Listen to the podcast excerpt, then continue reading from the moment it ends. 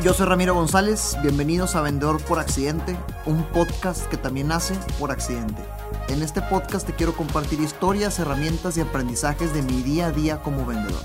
Todo esto con la intención de motivar a más personas en esta profesión que da el primer renglón en cualquier estado de resultados. Vendas lo que vendes. Arranquemos. ¿Qué? Bienvenidas y bienvenidos una vez más, Vendedor por Accidente. Primer invitado que hace dupla y que duplicamos en Vendedor por Accidente, primero en formato únicamente podcast y ahora video podcast. Psicólogo Daniel, ¿cómo andamos? Bien, bien, se, se siente bien, me siento, me siento preferido. Fíjate, pues, eh, eh, por, por, accidente, pero por alguna u otra razón, qué bueno que se dio. Qué bueno un, que un, se dio. un buen accidente, Así un buen es, accidente. Como todos los que han generado esta, eh, este podcast y toda la trayectoria. Para quien no conozca a Daniel, eh, vaya primero a escuchar el episodio 55, que ahorita estábamos haciendo conteo de- del episodio 55. Daniel, psicólogo, ahí hablamos un poquito de tu historia. eh, eh, pero arranquemos con algo que ahorita platicaba con Daniel de con qué estará bueno arrancar y pues me gustó. ¿Qué, qué onda con esta tendencia? Se, se puso de moda el tema de la terapia. Y creo, yo tengo un, un head trash Sí. de, de, de cuando lo viralizan o cuando lo hacen tan tendencia, pierde valor. Porque ya lo hacen como algo. Ah, sí, voy a. No sé, como que pierde valor porque lo, lo, lo, lo simplifican, pues. Sí. Desde tu silla, ¿cómo ves eso? ¿Cómo se ve eso? ¿Por qué se hizo tendencia? ¿Qué está pasando en, la- en el mundo de la terapia? Fíjate que está muy interesante porque una de las, te voy a decir primero, una de las metas, uno de los objetivos que yo tuve cuando recién conecté con toda la cuestión de los medios. Digo, tú lo sabes, no sé si lo mencionamos en el podcast pasado, pero que estuve involucrado en, en tele y radio de una manera muy, muy constante. Igual ahorita platicamos un poquito de eso si Claro, quieres, claro, pero claro. eh, una de mis metas era lograr que la psicoterapia o la visita al psicólogo clínico fuera normal. Ok, ok. O sea, que la visita fuera casual, fuera como, pues te necesito la limpieza dental. Pues, pues sí, pues prográmala y ve. Ok. Entonces no es como que, digo, tal vez lo de los dientes sí es como que causa miedo o algo, sí, sí, sí, tal vez no es el mejor ejemplo, pero, pero que sea algo muy común. De que, ah, fuiste con el psicólogo. Ah, qué bueno. Oye, y pásame los totopos, ¿no? Así como que, ¿cómo? ¿Fuiste con el psicólogo? ¿Estás mal de la cabeza o Sí, qué claro. te pasa? O sea, sí es como, era más bien, algo que sí causaba mucha controversia, causaba mucho conflicto, que se, se veía como algo muy problemático, dramático. Y la verdad es que no es el caso. Hoy día hay gente que, bueno, los escuchas en podcast, comediantes, artistas que dicen que van con su psicólogo. Y no solamente gente del medio, gente reconocida o figuras públicas, eh, gente casual de cualquier formato de, de vida, eh, ven la visita al psicólogo como algo muy común, como algo muy normal. Y eso, pues obviamente para nosotros que estamos del otro lado, nos facilita mucho la, la tarea porque nos toca recibir gente que desde la introducción ya nos dicen, eh, siendo jóvenes, siendo adolescentes, yo, yo escogí ir con el psicólogo. Ok. Y antes, hace, no sé, probablemente más de cinco años, era muy común escuchar el, el me traen Ok, sí. el vengo porque mi mamá dice o vengo porque un amigo me vio y me recomendó un amigo así como lúcido, tal vez que sí iba eh, lúcido, tal vez sí iba a la terapia y, y consideraba la terapia como algo mu- muy valioso.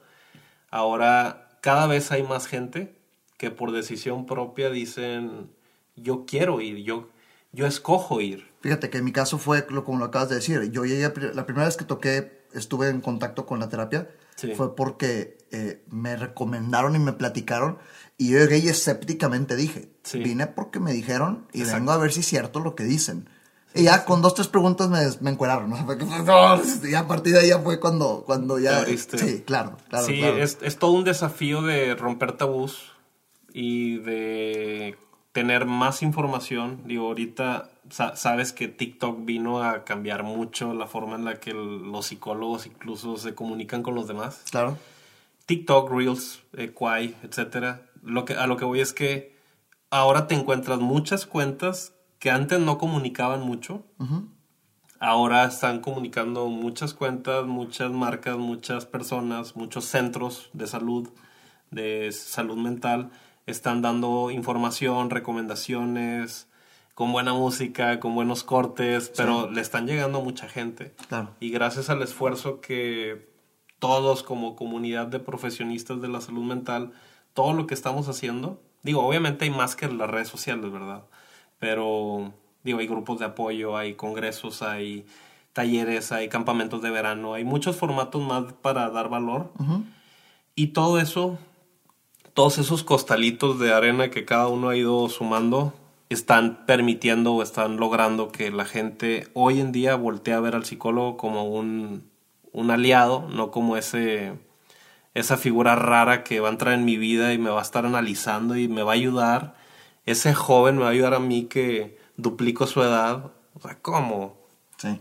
Pero no se entendía que se cuenta con un manual del comportamiento humano como tal, como una brújula, un mapa, y yo no necesito haber abortado para entonces poder ayudar a una persona que tuvo esta, esta, esta situación y, o, no necesito estar embarazado para ayudar a una persona que tal vez está atravesando por una depresión durante el embarazo, o no necesito ser mujer para ayudar a una mujer. Claro, claro. Pero el, el punto es, cada vez está más claro que es ciencia, que es una formación profesional y que tenemos los recursos, las herramientas para ayudarles. Y que pues esa es la meta, lograr diferentes objetivos de crecimiento integral, no solamente personal.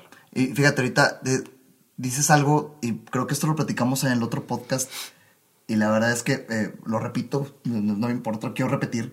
Este, eh, yo crecí con el mensaje de los psicólogos son unos rateros. Los psicólogos son como los abogados. Eso nunca lo había escuchado. Ok, y ahí te va, ¿por qué? Te lo, te lo voy a platicar en el, en el, en el, en el mundo abogado para digamos que en la, en, la, historia de un abogado para que lo, lo, lo aterrice acá, ¿ok? Digo, ahí sí lo conecto muy fácilmente, pero sí, cuéntalo. Sí, lo que me decían es, si tú vas y te metes en un pleito y le pides ayuda a un abogado, el abogado gana lana mientras más le estés pidiendo ayuda, por lo tanto te va a sacar del problema en 10 años cuando te pudo haber sacado en un día. El abogado alarga el problema para ganar más dinero. Ok. Ok, lo mismo me dijeron de los psicólogos. Che, psicólogos ratas, ellos nada más van y te te, meten a tole con el dedo y eh, con una plática pueden hacerlo y te cobran 10 sesiones porque ahí está el negocio de ellos. Entonces, ¿qué tanto es qué, qué, tanto se enfrentan o qué tanto te has enfrentado o, o has visto que te enfrentas con este paradigma? ¿Qué tanta gente allá afuera tiene este paradigma o piensa así de los psicólogos? No creo que sea el único. No, no eres el único y es, es real que existe, eh, yo te puedo decir que el 70% de mis pacientes en la información que yo comparto, por decir así, el, machote que yo mando con la información de la consulta en donde explico eh, mis honorarios, los horarios que manejo y los enfoques que manejo y la, ubicación. Eh, y bueno, también virtualmente comparto la información de a través de qué plataforma y cómo me preguntan, por qué no lo incluyo ahí, me preguntan, oye, ¿y cuántas citas son? Claro. Y justo hoy me preguntaron también, me fui a, me fui a cortar el pelo, esto es de hoy, está recién corto, eh, cortado. Me dijo el barbero, oye, ¿y tú ya tuviste posada, compadre? Y yo, eh, no, mi posada es frente al espejo y me dice, ¿cómo? Y es que soy solo, mi trabajo es solo, o sea, yo trabajo solo con una persona, pues. Y dice, ah, ok, ya entendí. Y me dice, ¿cuánto cobras? Y yo, no, pues tanto. Y luego me dice, y por ejemplo, es que conozco una persona, resultó ser su pareja al final de todo el rollo. Te lo largó, el amigo un amigo. El amigo un amigo. Me dice, quiere ir con un psicólogo, pero como cuántas citas sería? Y yo, pues ni siquiera la conozco o ni siquiera la conoce la persona que le va a ayudar. No te podemos decir un número. Eh, tengo un amigo dermatólogo, eh, Memo Derma, le mando saludos que él echa mucha crítica, eh, obviamente es una buena crítica la que hace, a las clínicas o espacios que hacen este tipo de paquetes. Claro. De, son seis de láser, de seis de hialurónico, siete citas de Botox, siete... o sea, dice, es que eso no se puede paquetear desde antes. Tienes que conocer la condición de la persona para entonces poder ayudarle. Okay. De la misma manera se hace acá. Pero sí puede haber un estimado general de lo que se pretende y al menos desde un enfoque que yo estudié, que fue el del posgrado, de- bueno, el de la maestría, no el del doctorado, el de la maestría es terapia breve centrada en soluciones, también a veces conocida como terapia breve sistémica.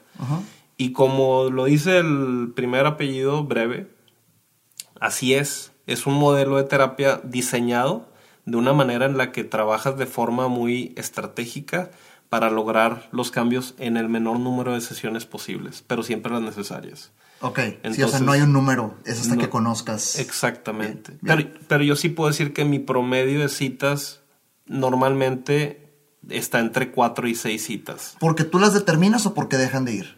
No realmente porque llegamos al punto, justo hoy tuve dos altas, o sea, llegamos al punto de decir, pues ya. Órale. ¿Y tú como, tú como psicólogo es un ya no tengo nada más que hacer por ti? ¿O No, sale no. de la otra persona? Hay mucha gente, es algo muy común, que logran su meta y dicen, pero es que Daniel, yo no quiero terminar este proceso. Y le digo, ok, nada más déjame ser muy claro contigo. Sí podemos seguir teniendo citas siempre y cuando tengamos objetivos por trabajar. Porque a mí no me gusta, no soy del modelo ni psicológico, o sea, ni mi paradigma mental o mi forma de estructurar la vida y las cosas. No soy de sentarme a platicar y nada más platicar y cobrarte. No me siento útil, no Claro. me siento pleno en mi trabajo.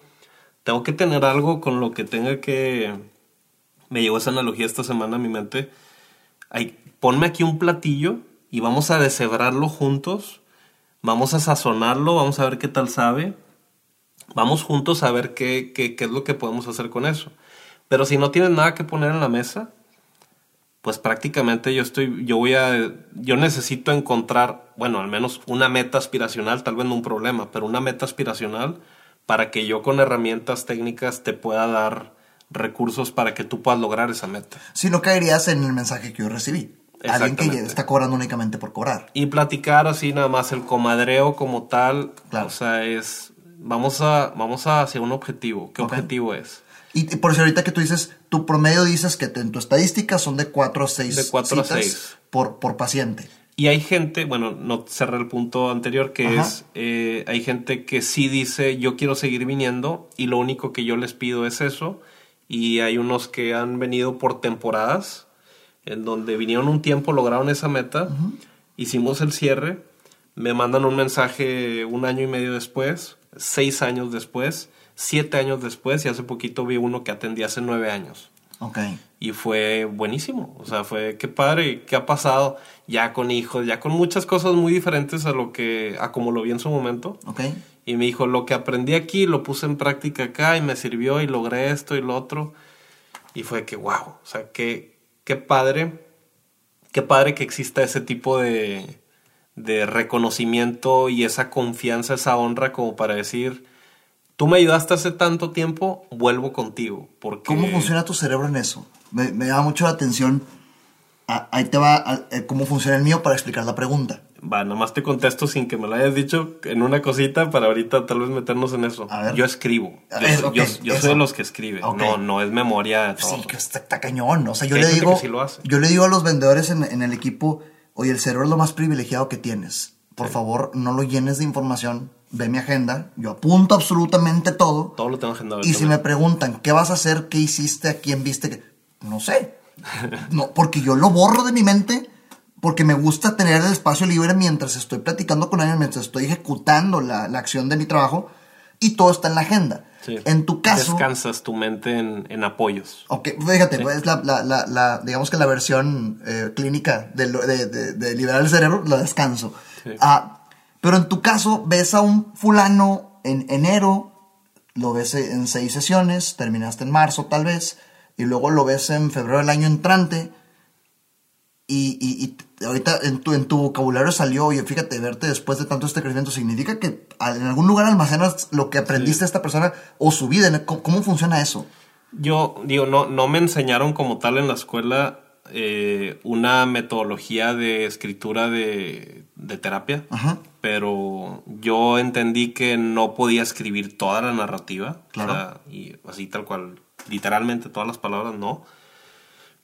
Sí palabras claves, sí por color, sí subrayar unas cosas, rayar otras, poner al final de la cita, atrás de, de todas las hojas, poner los puntos principales de lo que vamos a trabajar, los recursos de donde puedo agarrar. Por ejemplo, yo uso tres plumas de tres colores, una, bla- una negra, una, una blanca, una negra, de hojas negras, ¿verdad? Sí, ok. Eh, negra, roja y, y azul. Ok. El azul son los recursos, O sea, todo lo, o sea, todo lo bueno, todas las fortalezas, todas las posibilidades, todo, todo aquello de lo cual yo pueda echar mano que sea, que esté matizado de color como positivo.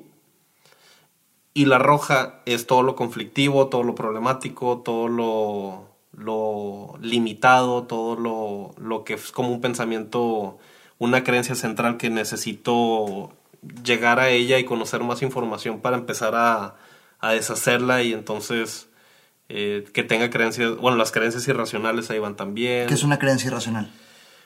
Pues vamos a simplificarlo como yo pienso que, o sea, en este momento pienso que soy un inútil porque, eh, no sé, o sea, No vendí esta semana lo suficiente. exactamente, Sí. no, no vendí lo suficiente o, o que soy una persona incompetente porque una persona en la terapia me hizo un gesto y ni siquiera me estaba haciendo el gesto a mí, simplemente se estaba estirando. Entonces yo puedo tener distorsiones de la realidad y puedo vivir con ciertas creencias que están muy consolidadas, muy fuertes, que es un, es un clúster que tiene muchos pensamientos y puedo vivir una vida pues, muy limitada en ese sentido. Ahora me llama la atención cómo cuidas mucho el vocabulario, porque dijiste eh, eh, que con lo rojo la- la- las, las conflictivos, Sí. pero no usaste la palabra negativo. Este, y, y que hay una razón. O sea, Sí, no sí, usaste la palabra negativa. Sí, porque no necesariamente va a ser negativo. ¿Ok? Y puede, puede ser, puede simplificar meramente un pues una condición del momento que no está mal, simplemente pues es consecuencia de una serie de cosas, pero no, no, no necesariamente es algo negativo. Es que yo, yo, yo me encanta mucho el, el ¿será que en mi mente el, el, el aprender de alguien que cuida el vocabulario y es un psicólogo y ve de toda esta ciencia mental y comportamiento humano, yo evalúo y me gusta observar mucho cómo el, el, el, el cuidado de las palabras, el cuidado del vocabulario, el cómo, cómo comunicas, siento que hay un arte gigantesca detrás Sí, porque el mensaje se puede distorsionar horriblemente si dices una palabra que no debes haber dicho. Sí, de hecho sí trato de tener cuidado precisamente por lo mismo, Sí. porque si el pensamiento y lenguaje están conectados, todo lo que pensamos vino a través del lenguaje y todo lo que hablamos lo hemos pensado. Entonces es cíclico y es, es bidireccional, entonces de alguna manera yo sé que un una palabra puede llegar a crear en alguien un- una, una manera de pensar Claro. y lo que hacemos en terapia son diálogos, son diálogos estratégicos, o son, son conversaciones, bueno, desde mi perspectiva son conversaciones centradas en soluciones que nos llevan a, a construir una, una vida diferente a través de, de la conversación, de ver, yo uso un pizarrón, tengo un pizarrón en el consultorio, ¿Ok? eh, también pantalla en el otro consultorio, entonces es hay ilustraciones, hay cosas que presentamos de, de manera muy muy muy muy simple y muy abierta y muy diferente para que la gente pueda ver su problema desde una perspectiva que no la había visto antes. Entonces, eh, el lenguaje es muy importante. Sí, sí, sí. El lenguaje es muy importante y hay que tener cuidado con todo lo que decimos. Y por eso la terapia no es, una, no es lo mismo que una plática con un compadre, porque pues hay, hay teorías detrás, hay Claro. técnicas detrás, comprobadas que tienen una, un- una, un- una funcionalidad. Ok, ok.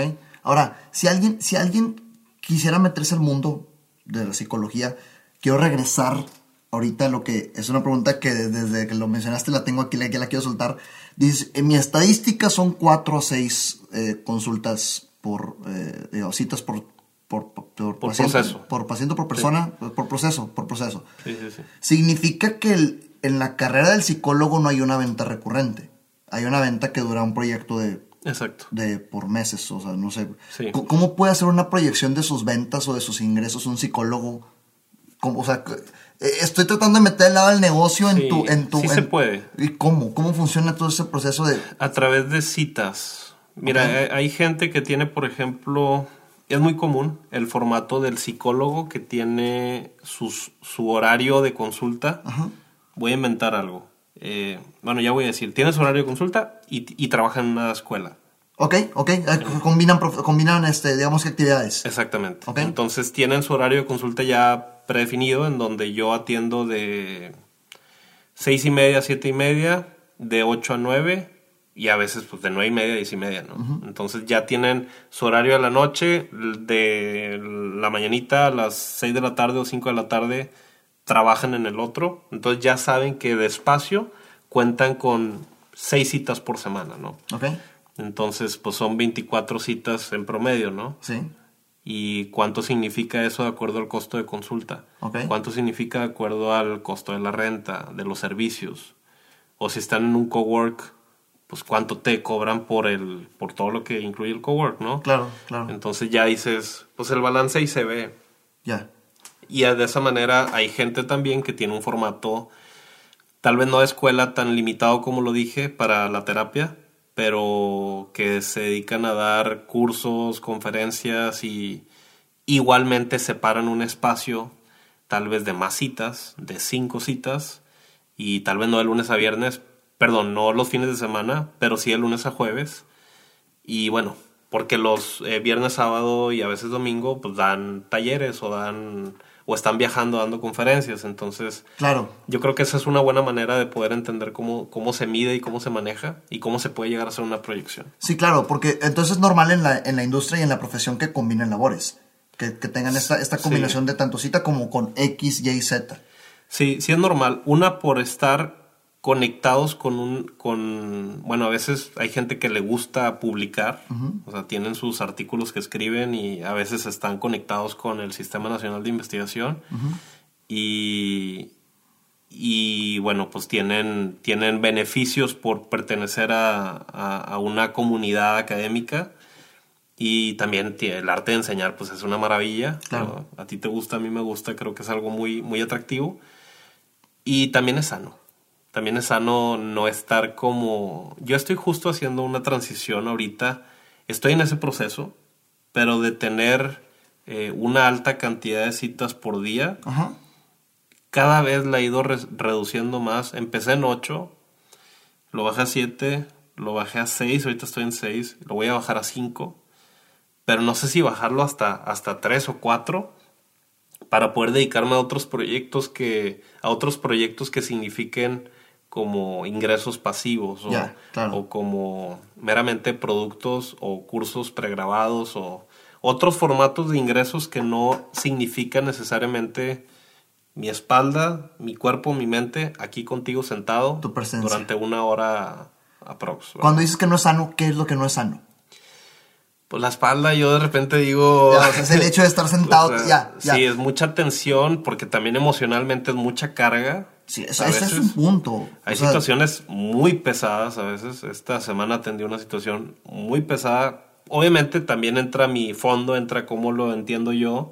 Yo también voy a terapia. ¿no, ¿No existe la autoterapia? ¿Tú como psicólogo? Es que eso no... No, no, o sea, no, no. o sea, porque el, el arte de la terapia es que estás conversando con otra persona. ok. Entonces se, se pierde el sentido. No, no, la palabra no da. Sí, porque luego, como, o sea, ok, ya, la palabra, La palabra sí, no da. ok. Porque luego entonces, ¿cómo te despresurizas? Porque, oye, te lo voy a contar desde mi lado vendedor.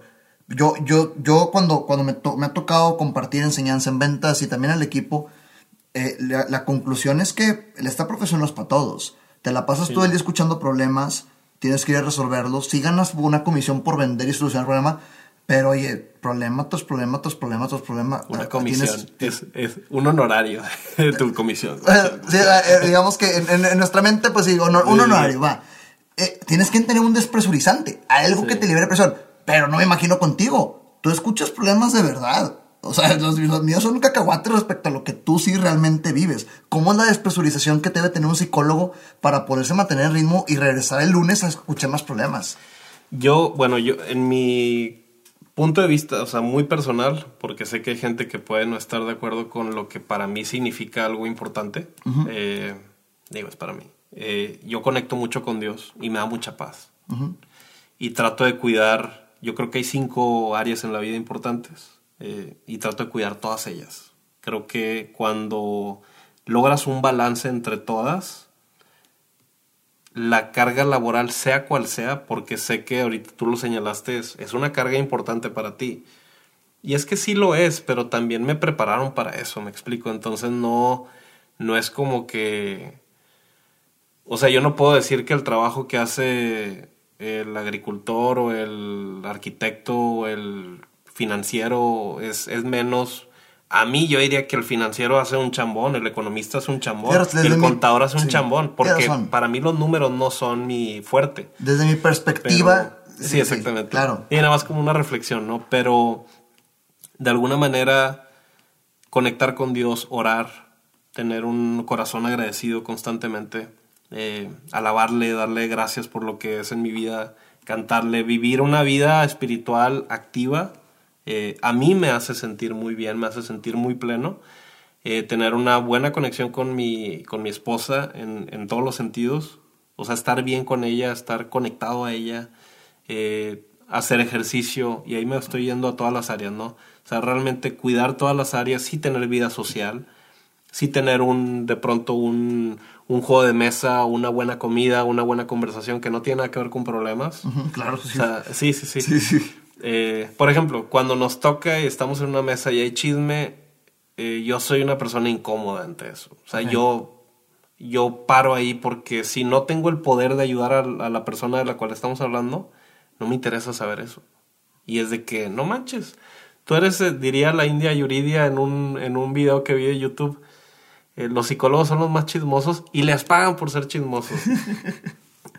y sí, conozco muchas cosas de, de la nación o de la región.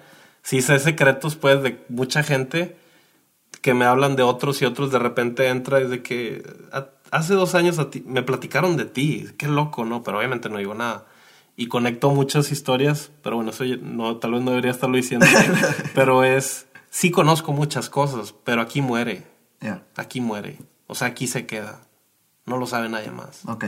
Ese es el, ese es el poder, o sea, la, confianza. Claro. La gente confía en nosotros, confía en sus historias y nosotros estamos muy agradecidos por tener el privilegio de poder influir positivamente en su vida.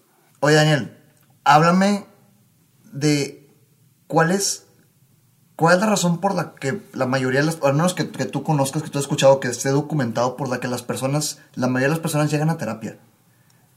Yo creo, mira, te puedo decir desde mi práctica profesional, los problemas de autoestima son, son base. O sea, si, si alguien, por ejemplo, en cuestión de terapia de pareja, comete una infidelidad o, tienen broncas para, para negociar muy importantes, para hacer acuerdos, te puedes dar cuenta que en varios de esos está presente o problemas de, bueno, de ira, no siempre necesariamente, pero a veces la autoestima sigue siendo un punto muy importante por trabajar tanto en pareja como en familia, como en lo individual. O sea, todos tenemos una necesidad importante de, de, trabajar en nuestra autoestima y yo creo que es como la, la base. De hecho, en el curso en línea que, que tengo que se llama Renueva tu mente, le dedico una parte importante, yo creo que un tercio del programa es para trabajar la autoestima y la otra parte es de manejo de pensamientos, o sea, lograr renovar la mente como tal con, con técnicas pero la parte de lo que significa el amor propio, la autoestima, es muy importante. Y bueno, la asertividad también que está conectado, de hecho son tres módulos que tiene. Porque creo que sí es, sí es un punto medular. O sea, creo que pertenece a la columna vertebral del crecimiento personal. Ok. la mejora de la autoestima. Y ahora hablemos de estadística. Creo que es un tema muy interesante. Y sé que hablar de estadística, pues nos limitamos a tu, tu cobertura. Sí, sí, sí. Este, no sé, hay tantas preguntas de estadística que, que se me ocurren. ¿Qué porcentaje de tus pacientes son hombres? ¿Qué porcentaje son mujeres? Antes era un 80, 20, 80 mujeres, 20 hombres. Ok. Ahorita yo creo que es un 55, 45. Las mujeres siguen ganando. Ok. Pero los hombres han subido bastante. ¿Cuál es el principal problema que escuchas en las mujeres? Que llegan cosas, el principal, así como el común denominador por el cual piden, acuden a ti. Es autoestima. Autoestima. ¿Y se genera por redes sociales? ¿Se genera por...? Sí impacta, pero realmente no todos, no todos tienen ese, ese desafío de Ok. es que me comparo, compito, veo. No, realmente es más un tema de historia familiar. De Ok. que me- mi papá me decía. Órale, wow. O sea, Sí. autos- o sea que si pudiéramos darle doble clic a una estadística, eh, eh, que el problema común en mujeres son mensajes familiares eh, que causan temas de autoestima. fa- Pues no, no sé si pondría el de familiares únicamente, pero sí te, te diría que el de redes sociales no tiene Fíjate, yo como pensé que yo. tanto, tanto fíjate, impacto. Mi ignorancia me pensaba que las redes sociales. ¿Y en hombres? ¿El principal problema que escuchas en hombres? Pues son temas con el ego en general. O sea, el orgullo en diferentes presentaciones. Creo que es. Sí, y, y cuestiones de gestión emocional, inteligencia emocional. Pero eh, está, está extraño, ¿no? Porque alguien con problemas de ego y con temas de inteligencia emocional, no sé, yo pudiera suponer, y o- o, claro que no me gusta suponer, pero en mi mente luego, luego viene, pues no iría, no iría con un psicólogo, porque el mismo orgullo te dice yo no necesito esas cosas. Llegan porque ya flaquearon, llegan porque ya se quebraron. Lle- Llegan en un momento ya muy difícil, Ok. muy problemático. Esa es otra. Ay, oígate, esa Bueno, no- y también estaba pensando, inseguridades. Ok. O sea, sí me ha tocado. Ah, no. Bueno, sí, inseguridades, pero pensé en un tercero que son. Es toma de decisiones. O sea, Órale. muchas veces son cuestiones conectadas de toma de decisiones con el propósito de vida. Ok. O sea, un proyecto nuevo, me salgo, no me salgo de esta empresa, me voy acá. Este proyecto, ¿cómo te sabe? Fíjate, y ahí me, Eh. haz de cuenta que me diste a mí, o sea, yo, Sí. yo creo que sí llegaría el Ese es uno muy importante. Yo pediría ayuda, eh, claro, Sí. claro, en un momento en el que tengo una decisión muy importante que tomar, te- totalmente. Puede ser de matrimonio, puede ser de. O sea, de matrimonio de entro a ese proceso o me salgo de, ese, de esa etapa en la que me encuentro. Ok. O sea, me divorcio, no me divorcio, me caso, no me caso. eh, emprendo, cómo emprendo. ¿Ok? Y decisiones que a veces implican cambios de ciudades y, y que sobre todo que son puntos en donde a veces hay que escoger entre dos opciones buenas. Me, me han tocado esos últimamente. Este año.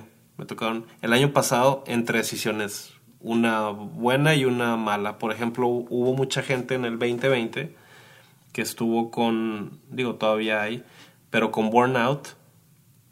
eh, porque pues la empresa tuvo que despedir gente. Sí, sí, sí, sí. Y entonces tú te vas a hacer cargo de lo que hacía este, pero ahora despedimos a este, tú te vas a hacer cargo de lo que hacía este y hacía este, y tú le vas a ayudar también. Pero es que yo estoy haciendo lo de esta otra persona, también van a compartir estos, hijo eso, unas cargas bien fuertes. Claro. Y me salgo o no me salgo de esta empresa, o qué hago. Ahorita dijiste otro, otro punto que es una pregunta que quiero hacerte. Dices, eh, eh, eh, hablamos de que los hombres es porque truenan, llegan a un punto muy difíciles. ¿Hay- ¿Existe esa relación de si las mujeres esperan a tronar? No, Mm, es- ellos no esperan otro nada. ¿Son los hombres? ¿Hay Sí. una tendencia que los hombres Sí. esperan a tronar? El hombre es más orgulloso que la mujer. Y Ok. tal cual, a mí me gusta hacer encuestas en mis historias de Instagram y, y hasta los mismos hombres opinan que, que sí, que somos, somos más orgullosos. Ok, quiere decir que en estadística Sí. O los hombres llegan al psicólogo porque llegaron a un punto en el que están tronando o a punto de tronar. Sí. Y en estadística las mujeres son más inteligentes y previenen. Totalmente. Ok. Totalmente. Wow. Y, y yo creo que hay más colegas, más psicólogos que están de acuerdo conmigo. Que la, la mujer es, es, es más, es más del 50%. ¿A O sea, qué se la- debe? La. Tú que dominas el tema del comportamiento humano, ¿qué, qué- qué tiene la mujer que no tenga el hombre eh, en cuanto a capacidades mentales? Pues, nú- número uno, más humildad. Digo, hablando así como de ¿Sí? Sí, o sea, el hombre es más orgulloso, la mujer es más humilde, pero también es más es más emocional, creo yo, también por un lado, que la mujer lo no solamente lo vive, sino que lo revive, lo recuerda, lo piensa y dice, yo quiero hacer algo con esto. Ok. Y el hombre dice, yo lo resuelvo. Deja primero yo me agoto todo lo que yo pueda y se vuelve necio en eso. Ok. O sea, creo que el hombre es más necio en ese ¿Y es sentido. algo que debería arreglarse? ¿Debería de, de- en cuanto a los hombres? A, a- Es que eh, como, como titulaste el, el episodio pasado, ¿te acuerdas? Creo que era nos necesitamos todos. O si te ayudas tú, nos, ayu- nos ayudamos todos. sí, algo sí, sí, así. sí. Ahorita, ahorita lo, lo buscamos. El este, título, sí, sí, tal sí. cual. Pero es algo alineado a ese concepto. O sea, yo creo que si a mí me duele, bueno, literal, me dolía eh, los dientes, iba a decir el ejemplo como hipotético, pero es real, me dolían por una mala técnica de cepillado y de los brackets, yo tengo o sea, los dientes, los, los, de abajo, los muestro un poquito más en cuestión de encía. O sea, tengo mi encía un poquito hacia abajo, no me acuerdo cómo se llama el título como tal, pero los tengo sensibles. Y fui con un dentista. Y el dentista me dijo, utiliza eh, cepillos dentales de cerda suave. Sí. Y, y uso un, uno que se llama Colgate Pro Sensitive, no sé qué. Y haciendo yo comercial. Comercialote. Pero, pero muy bueno. Y sí, puedo comer frío, comer frío, morder así el hielo, nada, ¿cierto? Pero sí, sí puedo, sí puedo hacer muchas cosas y no tengo ningún conflicto. Okay. Y qué bueno que fui con un dentista, ¿verdad? Qué bueno, qué bueno que fui con un experto en eso. Si yo quiero diseñar un espacio, pues hay una persona que es experta en eso y ha pensado muchas más veces que yo en eso. O sea, ha resuelto cuestiones de espacios redondos, eh, de todo tipo y dice, yo sé cómo ayudarte a lograr que, que esto se sienta espacioso, se sienta cómodo. Claro. Y de la misma manera el psicólogo pues estudió el comportamiento humano, conoce de teorías del comportamiento, conoce de, bueno, empíricamente, ha vivido cosas él, ha vivido cosas en equipo con personas. Yo he atendido más de 3.000 personas. Hijo de su madre. Más de 250 parejas. Y llevo casi 10 años haciendo esto. Entonces es, y haciéndolo muy frecuentemente. O sea, trabajé en prepas y ahí atendía pacientes por fuera también. Y no lo he dejado. Y no lo pienso dejar. Si te comparas con el Daniel de las primeras 100 consultas, ahorita que estás en las 3000, eh, si notas un cambio en tu práctica. 100%. Sobre todo la seguridad. Okay. O sea, ya no es como que. O sea, yo sé, hay, hay, una, hay, una, hay un video que vi en algún momento de este Steve Jobs que si le pones videos Steve Jobs, te sale el de la conferencia que dio, pues, conferencia, en Yale, en, la plática que dio a los universitarios que se están graduando, Ajá. y te sale otro videito en donde él dice que tu, tu, vida es transformada totalmente en el momento que te das cuenta que lo que tú haces tiene un impacto en el mundo. A mí me encantó ver eso porque dije, pues, ¿quién lo está diciendo, verdad? Claro, claro. La persona que impactó la tecnología, la, el entretenimiento, la música, tienes una computadora contigo gracias a él y sí. los de las otras compañías lo, lo, lo, desarrollaron también gracias a que él fue el pionero. Sí. Entonces, cuando tú haces, cuando tú tienes eso muy presente, en mi caso, sé que mis palabras tienen el poder de que una persona logre perdonar a una persona con la que tiene un resentimiento, con la que tiene un resentimiento desde hace, pues a veces más de 20 años, más de 40 años. Entonces es una buena técnica, una buena reflexión, un buen uso de metáforas, un buen uso de preguntas de diferentes tipos. Hay muchos tipos de preguntas para útiles en la terapia. Eh, wow, o sea, Oye, cuando tanto? haces eso Ajá. y te das cuenta del impacto y lo repites y lo repites, no, no te puedo decir que es, es adictivo, pero es, es algo muy gratificante. Eso quiero preguntarte. Se siente muy bien. ¿Qué tanto el Daniel psicólogo se sale al, sale a la luz al momento de que está Daniel papá, Daniel esposo, Daniel amigo, Daniel compadre. No sé, siento que tienes esta, esta, esta, esta disciplina y esta materia tan bien estudiada que ahorita pudiera estar pensando, Ramiro está sentado de esta forma, ah, esto está pasando. Sí, o sea, ¿eso te pasa? Sí. ¿Te pasa en tu vida que estás como que eh, leyendo, el ojo clínico está presente?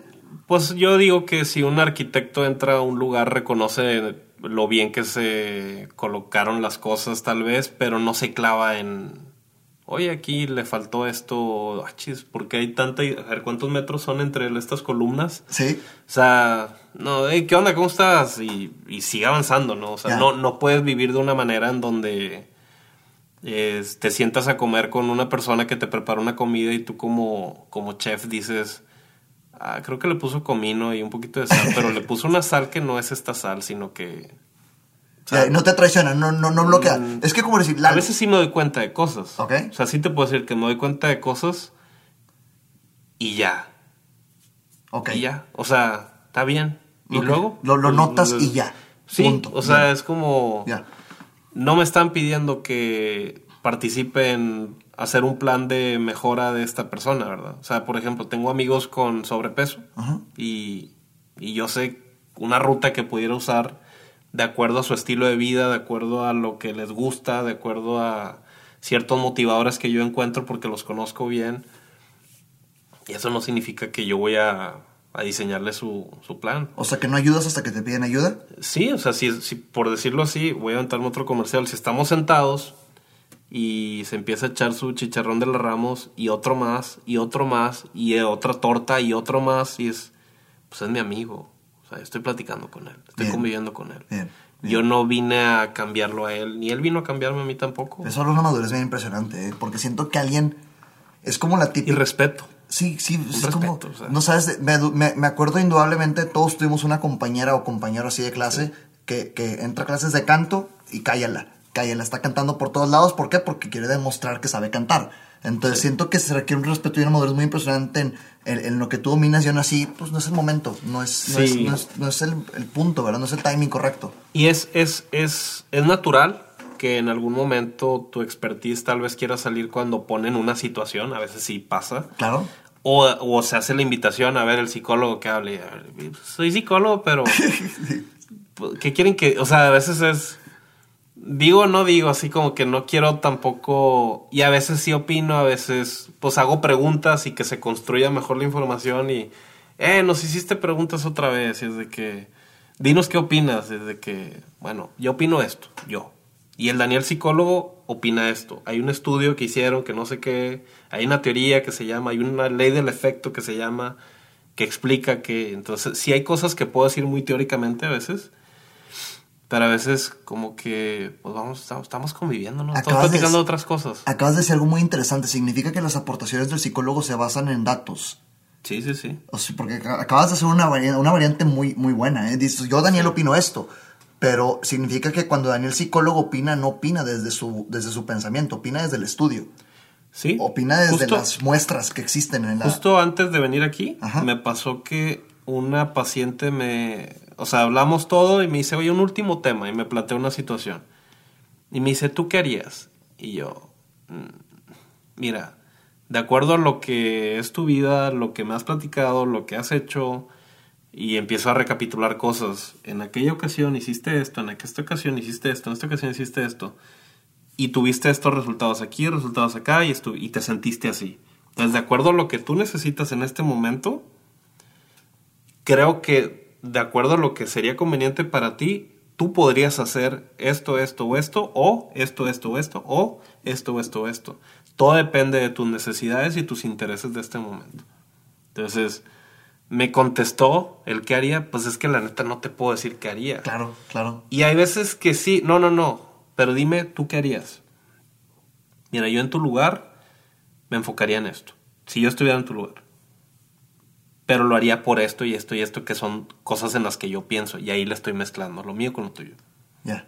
Entonces, igual, honesto, transparente. Me encanta directo. esa forma de contestar. Pero yo, es- o sea, me identifico también contigo porque estamos vendiendo y presentamos dos opciones. ¿Tú querías? ¿Tú cuál escogerías? Ah, o sea, yo sí, yo- ya, ya en la Te venta, puedo, te, puedo, te puedo desglosar los beneficios, pero pues tú escoges. ya en la venta, si yo sí soy un poquito más, este, tú cuidas muchas palabras por la naturaleza de lo que estás cuidando en ese momento, pero yo hoy soy, mira, tendría que estar viviendo lo que estás viviendo, comiendo lo que estás comiendo, soñando lo que estás soñando, pensando lo que estás pensando, Sí, para contestarte qué es lo que haría. sí, sí. sí. por lo que me has contado, esta opción te ayuda en esto, esta opción te ayuda en esto. ¿Qué quieres? Ya, siempre la regresa, siempre la regresa, siempre la regresa. Tiene que decidir el otro. Claro, O sea, claro, sie- claro. siempre es un tema de, de. ¿Cómo se dice? Acá le llamamos atribución de control. O sea, yo te lo entrego a ti. Tú fuiste la persona que logró el cambio. sea, me ¿Cómo le hiciste? eso, claro. ¿Cómo le hiciste para lograr esto? O sea, es es una manera de. Es una pregunta muy típica en, en cualquier cita primera subsecuentes. ¿Cómo le hiciste? Y de repente, no, pues viniendo contigo. No, no, no. Pero hay algo que tú hiciste diferente. ¿Qué hiciste? No, pues de repente te la quieren regresar. Cuando me dijiste esta reflexión, cambié esto. Bueno, ¿qué cambiaste? O sea, es tuyo, nuevamente es tuyo. Entonces te, te, te, atribuyo a ti, te entrego a ti la responsabilidad. Yo soy un facilitador, soy un espejo, soy brújula, soy mapa, soy guía, soy orientador, soy, soy tu taxista y te llevo donde tú quieras. Pero... Y platico contigo mientras te voy llevando, pero... Pero tú eres quien, quien hace el cambio. Tienen, tienen, tienen un poder impresionante. Con el tema de las preguntas tienen un poder impresionante. Hacer las Es preguntas, sí, hacer las preguntas correctas te lleva a lugares fantásticos. Sí. Sí, o sea, es, es un, es, Eh, me fascina, mis, no por eso me digo lo que me digo, me fascina mucho, Sí. me fascina mucho todo ese tema de preguntar y encaminar para que la otra persona des ahorita con la solución. Y ya, caray, pues yo soy como solución, entonces, pues, Sí. es, es- está- es fantástico todo eso. Está Es- bien loco. Me, me- me encanta, a me fascina. Y es, es, es maravilloso cuando lo tienes como ya tan enrutinado que dices, me entregas esto y pienso en pregunta, no pienso en, en opinión Claro. o en sugerencia, es vamos a llegar de una, vamos a construir mejor la información si esto lo construyes tú, no lo construyo yo. Claro, claro, claro. Entonces, y a veces hay preguntas, y esa es la parte más bonita, que digamos, está el punto A y está el punto B, y hay una manera de llevarte por acá, por acá, por abajo, por arriba, directo, y de repente no, tiene que ser así. Y a veces sí, tiene que ser directo, tiene que ser frontal. Sí. Y, y decidir cuándo sí, cuándo no y cómo es, es de lo más bonito y te lo da la, la práctica. Esa es, fíjate, es una pregunta. ¿Sales de la carrera de, de psicólogo ya con esa, con esa habilidad de hacer preguntas?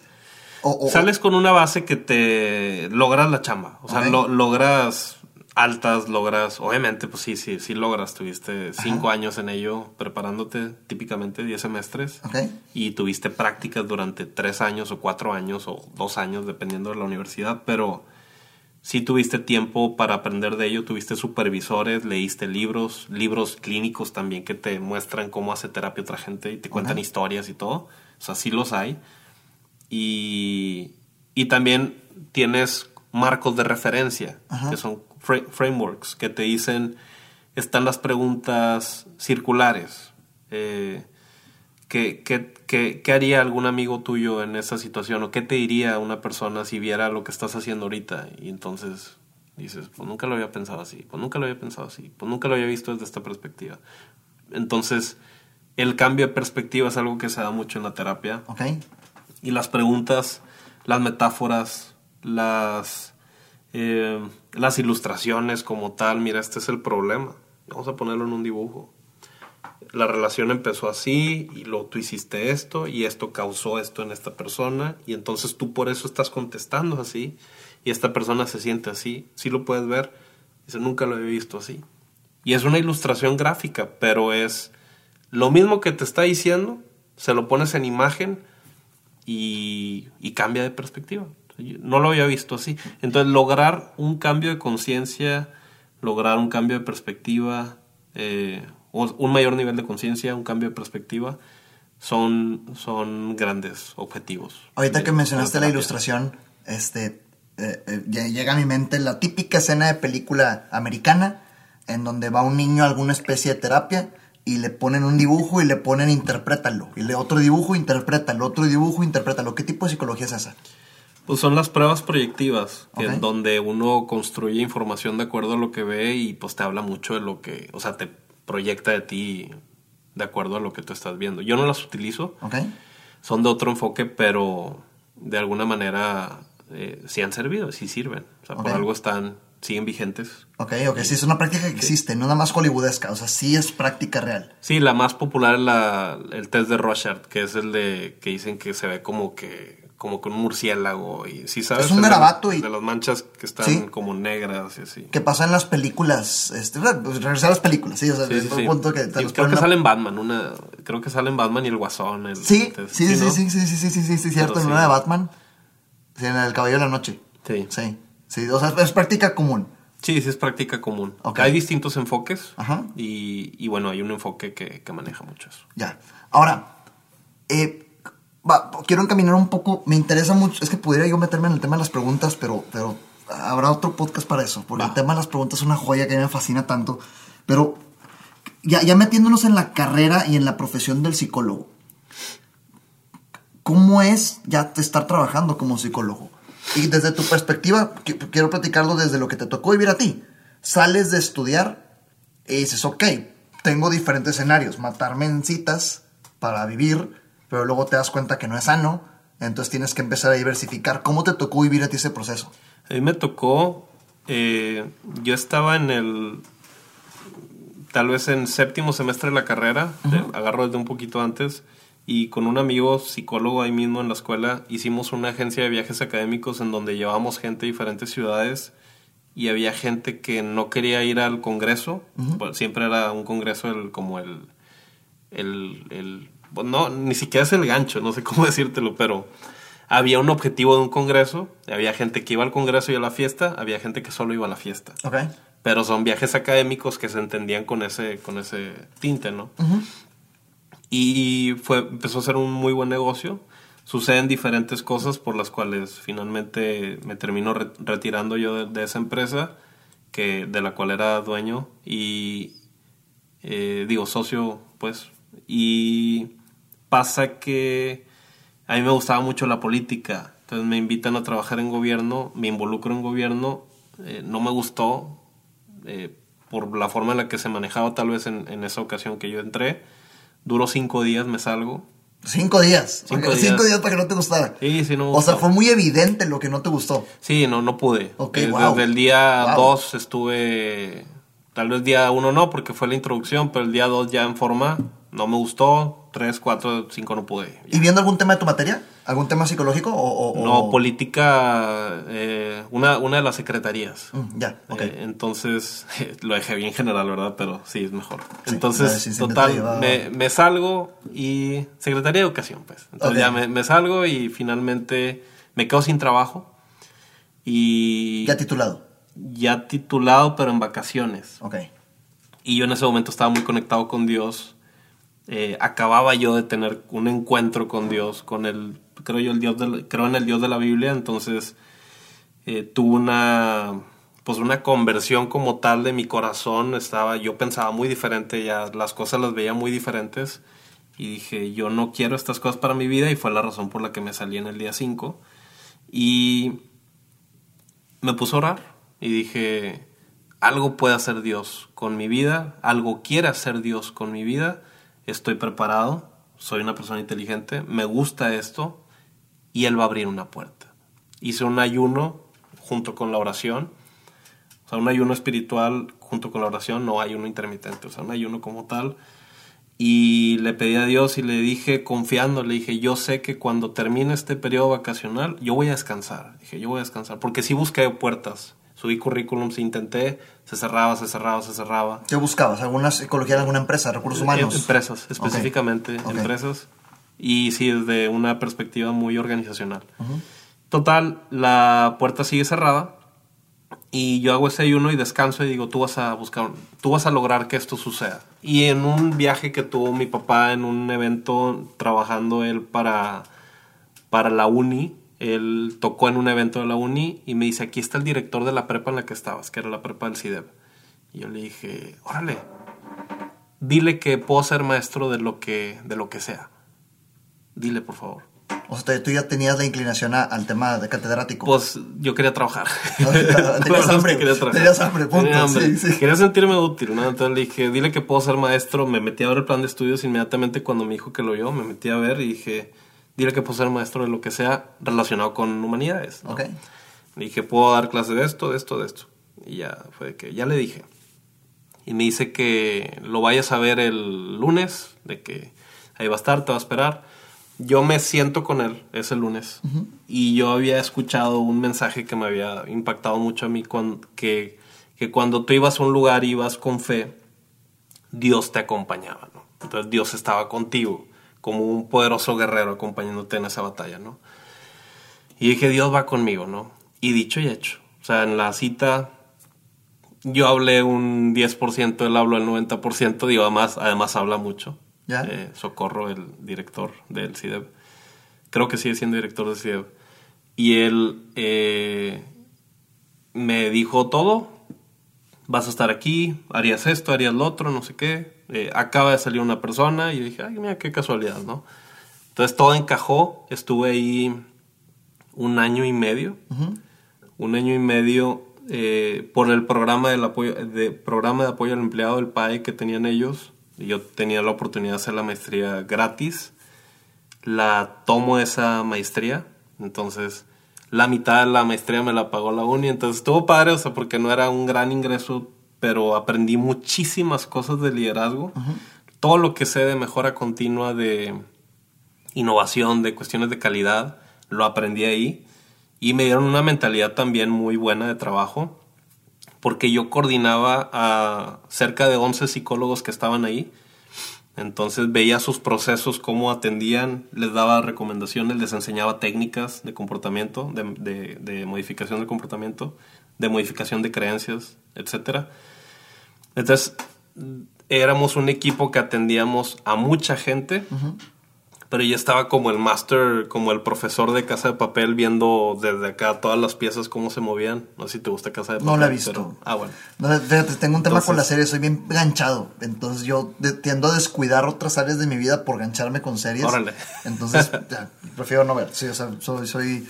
Voy a caer, eventualmente voy a caer. Así pasó con Breaking Bad, así pasó con Vikings, así pasó con, con muchas buenas, pero me, da temor. Hola, hey, hago una pausa solo para recordarte que si estás trabajando en México y cotizando en el IMSS, tienes dinero en tu subcuenta de vivienda y nosotros en Renova te podemos ayudar a usarlo. Cualquier parte del país, por favor escríbeme en mis redes sociales con tu número de seguro social y tu fecha de nacimiento. En menos de 30 minutos de alguna videoconferencia y o reunión te podremos explicar cuál es la mejor forma de usar este dinero que siempre ha sido tuyo. Acuérdate, no es un crédito, no es un préstamo y esto no te compromete a un plan de pagos.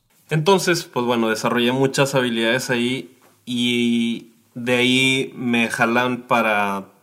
Yo voy a hacer un proyecto de impacto grupal en esta prepa y justo está ahí pensando en hacer ese trabajo y me jalan una prepa para hacer algo muy similar. Entonces me jalan una prepa eh, diferente, privada. Estoy en esa prepa dos años y por cuestiones de cualquier tipo, pues terminó la relación laboral entre los dos y pues con esa liquidación, es decir, me salieron de la... no, finalmente me, me, despidieron de esa, de esa preparatoria. Pues, liquidación, sí, claro. Y gracias a esa liquidación pude poner el consultorio en forma. Es, fue una gran bendición esa liquidación. Ok. Porque pues lo amueblé todo ya lo tenía yo, pero estaba muy simple, muy chiquitito, muy diferente. Y gracias a la liquidación lo hice más en forma y, y pues bueno, fue lo que me permitió meterme de lleno. ¿Ya ejercías antes? En la, en la combinación CIDEP y en la combinación la otra sí, ya ejercía, pero en consultorio de alguien más. Ok, ok. Y estaba en consultorio de alguien más y en un momento abrí el mío, pero en un formato, el que te decía, muy chiquitito, incluso un espacio muy chiquitito, un espacio muy limitado, tal cual donde cabía nada más el sillón y cabía mi silla y casi estábamos de frente, un abanico apuntándote a ti, una, un, abanico apuntándome a mí y a como estuviera el clima. Oye, ¿y sillón es como las películas también? El sillón, el, el, típico diván. El que te acuestas. En mi caso no, es terapia sentado viendo de frente. ¿qué, tanto es, ¿Qué tanto eso es práctica americana y qué tanto es práctica mexicana, latina? Pues más que americana, latina es o sea, hay un enfoque que es el enfoque psicoanalítico que lo, lo acostumbra. Eh, en este caso no tanto, pero, pero igual, digo, lo puedes, puedes pedirle al paciente que se acueste y hacer una visualización, un ejercicio de imaginación o algo y, y puede ser muy útil que esté en un estado de descanso. Digo, yo tengo un sillón especial que estando sentado tú te llega al sillón hasta, hasta la mitad de tu cabeza. Entonces tú puedes estar en la terapia y estar recargada tu cabeza. ¿Hay un por qué? Por comodidad. Ok. Te sientes muy cómodo. Si te sientas y estás ya, y estás bien cómodo y ahí tienes los cojines y todo. Bueno, yo lo, gracias a la liquidación, hice toda esa, esa inversión y de ahí estuve mucho tiempo como, digamos, como llanero solitario. Ok. Después, después metí otros terapeutas y uno se casaba y otro terapeuta y se embarazaba y otro terapeuta y así iba cambiando todo. Y luego un buen día eh, se me ocurre poner un, un, restaurante, un negocio de tacos. Ok, o sea, aparte de ejercer en consulta privada, taquero. Sí, sí, sí, psicólogo taquero. Ah, bien, ¿cómo estuvo eso? Estuvo bien bueno, la verdad. No me duró mucho tiempo, me duró cinco meses, pero eh, tomó una mala decisión del punto que escogí y que obviamente lo tengo bien presente, o sea, no, no escogí una buena ubicación porque sí lo, lo decoré muy padre y todo estaba muy rico, estaba muy completa la experiencia, pero me equivoqué por dos cuadras, entonces sí, fue un buen error y, y bueno, sigo teniendo el registro de nombre y todo y quisiera hacerlo en algún momento, pero ahorita tengo otros proyectos en puerta. ¿Qué pensabas en ese momento? O sea, eh, me, me, da curiosidad saber que hoy tienes cursos, que tienes talleres, que tienes cosas más enfocadas a la práctica de psicólogo. Y, y hace, ¿hace cuánto fueron los tacos? ¿Hace cuánto tiempo? Hace cuatro años y medio más o menos. Y hace cuatro o cinco años es, pensaste en tacos. ¿Qué, onda con Sí. eso? ¿Cómo- qué- Es qué que pasó? A mí me gustan mucho los negocios de comida en general. O sea, se- los admiro mucho a quien tiene. O sea, es todo, es todo una chamba. Sí, pues, tú, tú me dirás. Su- o sea, Súper, súper. Antes de grabar me decías cuatro y media de la mañana arrancabas. Cuatro y media de la mañana empezaba y terminaba a las dos ya con el corte. Y a veces había pedidos para eventos y era, pues, en la tarde tienes chambal, que claro. responder también y, y surtir también, pues, casi el día. Entonces, o sea, surtir en, en, en un mercado. No voy a dar comerciales, pero el punto es que jalaba muy padre esa idea en mi mente de tener un negocio y en algún momento ya estar únicamente como dueño y tener diferentes sucursales. O sea, más que sucursales de psicología, era como, no lo veo así porque soy yo. O sea, yo quiero dar la terapia. ¿Existe este modelo de negocio de como, como las tiendas dentales? Como las tiendas de, de- Sí, de sí dentistas que ya se hicieron marca y tienen N cantidad de sucursales y ya no es un doctor, sino es la marca. Sí, sí hay, pero sobre todo en lo infantil. Ok. O sea, no tanto como de adultos. Hay un centro que se llama psi- psico, lo que tú quieras, porque casi todos les ponen psico algo. Ajá.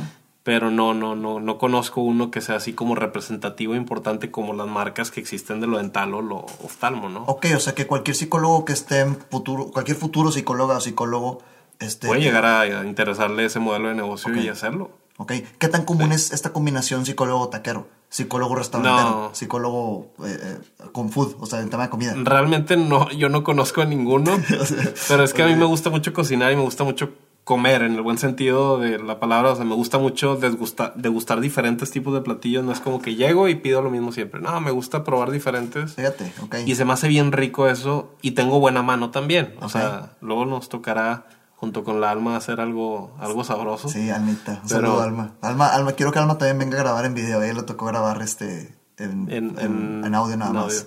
Creo que venga a grabar. Pero sí, creo que es, es eh, mi visión iba mucho hacia eso. Quiero tener diferentes sucursales, quiero tener, llevar esto a Estados Unidos, o sea, era una, una meta de, como desde la visión así grande. Ajá. Llevar unos buenos tacos a Estados Unidos. Yo sé que hay tacos allá también y hay buenos. Eh, y le preguntas a un latino y te dice, están estos y están por acá y te platico un lugar así y dices, órale, sí están bien buenos. eh". Sí. Y hay otros que no, ¿verdad?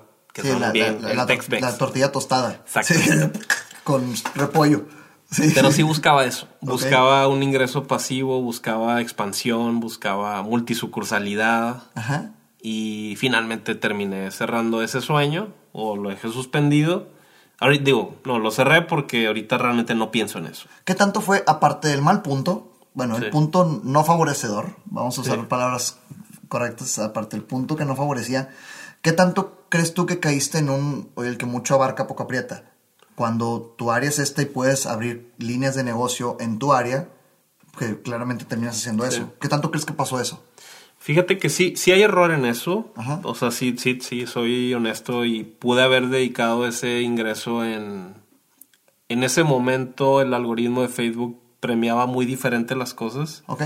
Y yo hacía un par de videos y le llegaban a la gente y me generaban pues, ventas y era importante, muy bueno. Y lo pude haber invertido eso inteligentemente en marketing digital. Pero dije, yo no quiero dejar pasar esta oportunidad. O sea, claro. creo que es el momento de hacerlo. Y sabes que me quedó, me quedó una experiencia de aprendizaje muy buena que dije, más adelante me invitaron a invertir en un negocio de unas pizzas. Y yo dije, no.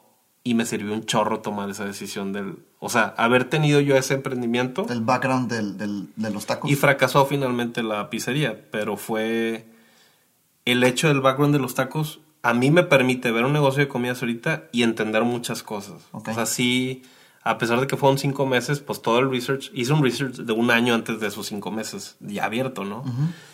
Y la verdad es que yo quiero hacerlo en algún momento y ya sé que, o sea, te lo puedo decir, no va a ser como único dueño, como fue en ese caso ¿Ya? ¿O- ¿Otro aprendizaje? va a ser eh, delegando más, teniendo un administrador ahí. Eh, Necesitaría un dueño tal vez o un buen administrador, pero un socio administrativo, un socio industrial, un socio que esté ahí, Alguien que lo opere, claro. que lo opere y, y que además esté en posición de, de dueño tal vez. Sí, claro, claro. Para que lo defienda, lo proteja, lo cuide, lo cultive y, y que pueda crecer con fuerza, ¿no? Yo creo que eso es lo principal. O sea, que más pensé, que más consideré. Y definitivamente, pues ahorita sí pienso. Eh, es, es necesario que yo esté metido en lo mío, pero también puedo jugar de una manera un poquito afuerita del... O sea, puedo ser escritor, puedo ser autor de libros, puedo ser instructor, puedo ser muchas cosas más que el uno a uno. Que, insisto, es Estar un- en lo digital y tener cursos en lo digital. eh, eh, hablar de eso Sí. son, son líneas de negocio que se derivan de, lo- de las humanidades. Exactamente. Que es distinto a ser taquero. O sea, Sí, sí, sí. eh, eh, eh, eh, hay, un, hay un cambio muy, muy importante en tu manera de ver los negocios y, Y la me- diversificación. Y sí, y sí, nomás para aclarar algo, porque sí, sí, sí lo sentí, ahorita pensé y dije, hijos, es que a mí sí me caló, sí me caló como de que, ¿qué está haciendo este vato en eso? ¿Por qué está intentando este muchacho meterse en eso cuando él estudió una carrera y estudió una maestría en otra área? ¿Ok? Porque ya, ya estaba yo bien preparado en eso. Y no fue distracción, pero sí, sí pensé que sí, la verdad es que sí fue una diversificación que tal vez no era para el momento, pero tenía la energía, Ajá. tenía el tiempo, no estaba casado y no tenía, no tenía una hija. Lo que hablábamos ahorita. ah, Antes de grabar hablábamos de eso. Es el momento, Entonces, claro. De repente tienes esa oportunidad y dices. Hasta me agarré el anillo mientras lo estaba platicando. O sea, es, es, es una Ay, oportunidad Salió para. el psicólogo Daniel, ¿te das cuenta? Sí, es, sí, sí. es- es el psicólogo Daniel que está pensando en el comportamiento humano mientras hablas. A eso me refería ahorita que te lo decía. Ya. A eso me refería, que de repente llega a pensar en... Sí, que pienso en lo que pienso y con lo que estoy haciendo, en cómo estoy comunicando. Y, Claro, claro, sí. Sí, de repente no conecto con eso, pero ahorita me di cuenta que lo estaba acariciando y lo estaba agarrando y fue, pues sí, ahorita pienso mucho en mi esposa y en mi hija. O Sí, claro. No, no, no puedo decir, bueno, destino tanto presupuesto a esto porque va a decir, y la segubeca, sí, sí le estamos metiendo ahí y acá y, y si mejor invertimos en esta financiera o... Sí, Y dices, pues sí, o sea, sí son otras decisiones estratégicas importantes Claro. para la etapa. claro, claro. Entonces, pues sí, es una experiencia de vida. También, pero eh, como dices, o sea, gracias a eso el tema de las pizzerías, este, decidiste no hacerlo. Sí. Pero bueno, se acabaron los tacos. ¿Qué, ¿Cómo fuiste, cómo fue avanzando tu diversificación? Fuiste también director de Wellmedic. No, no, no. Director de, de marketing de Wellmedic. De comunicación y marketing Sí. de Wellmedic. Entonces, o sea, ¿qué, qué onda? ¿Antes de eso hubo algo más? Este, ¿cómo, estuvo el, el, el- ¿En qué más diversificabas? Ah, bueno, ahí justo, justo estoy cerrando la taquería Ajá. y igual como lo que pasó con esa situación de que yo descansé, ayuné, oré, o sea, igual con la taquería yo dije, esto va para abajo y yo no estoy en posición ni estoy en disposición de levantar un barco que se ve destinado a hundirse. Dije, no lo voy a hacer. Y, y justo veía los pesos y dije, ya estoy llegando a una posición, o sea, vi mi cuenta y dije, en donde ya voy a empezar a tener que rescatar un barco. Y dije, no. ¿Pensabas eso o ahorita lo piensas ya porque No, pasó sí lo, tiempo? lo vi. Lo vi, Ok. le tomé una captura de pantalla. No recuerdo cuánto era, pero eran como... eh, como unos que me quedan como dos mil pesos, una cosa así. Ok. Dije, Es que ya. está muy interesante cómo reflexionas y tomas decisiones de acuerdo a eso, porque regresamos a los hombres son testarudos y hasta que truenan. Sí. Eh, pa- sí, o sea, yo, yo en tu Y sí lugar. me, sí me dolió, porque dije, fue un bebé en el que pensé mucho y, y lo deseé y lo soñé y lo mastiqué, hice dibujos, hice, no soy dibujante, pero hice esquemas de cómo quería las cosas que se sintieran. Claro. sí. Y en ese momento lo cierro y em, pum, su- subí todo a vender. Voy a empezar a vender todo. Ahorita que está bien, ahorita que estoy eh, liquidé a los trabajadores, todo, todo, adiós. Dije, ya, esto ya se acabó. Y pasa que justo tomo la decisión, antes de empezar a vender, pero tomo la decisión de que esto ya, esto ya cerró, ya no va a pasar nada más. Y en ese momento me hablan un buen amigo, bueno, ahorita es un buen amigo, pero en ese momento éramos conocidos. Eh, Sadra Santos me, es, es, es un, una persona que admiro mucho y que aprecio mucho, que estaba muy activo en TV Azteca. Ok. Eh, y yo había ido porque en una ocasión gané un Mr. Psicología, eso no, no hay que clavarnos en eso. ¿Qué significa? Pero hubo un evento de estos como de como de belleza, pero de belleza y talento. Sí, es lo que pensé. Yo Sí, señor sí. Pfister, psicología seguramente evalúan preguntas, evalúan algo Bueno, intelectual. hubo algo, hubo algo, pero la verdad mi respuesta fue muy chafa siendo honesto, pero Ajá. sí hubo preguntas y un talento, tenías que mostrar un talento. Entonces. Yo toqué la batería ahí y, toqué un- una canción con una pista y una batería, así tiré chopo ahí tocando la batería y finalmente pues gané, Ajá. me dieron muchos premios y en una ocasión, no sé por qué, uno de los premios era un curso de, como de, de, no me acuerdo el título que tiene, pero es como modelaje y cortesía y te enseñan todos los temas de cortesía, de cómo pararte, cómo sentarte, cómo salirte de una puerta, cómo agarrar las cosas, cómo comportarte de una manera muy caballerosa y correcta en un lugar.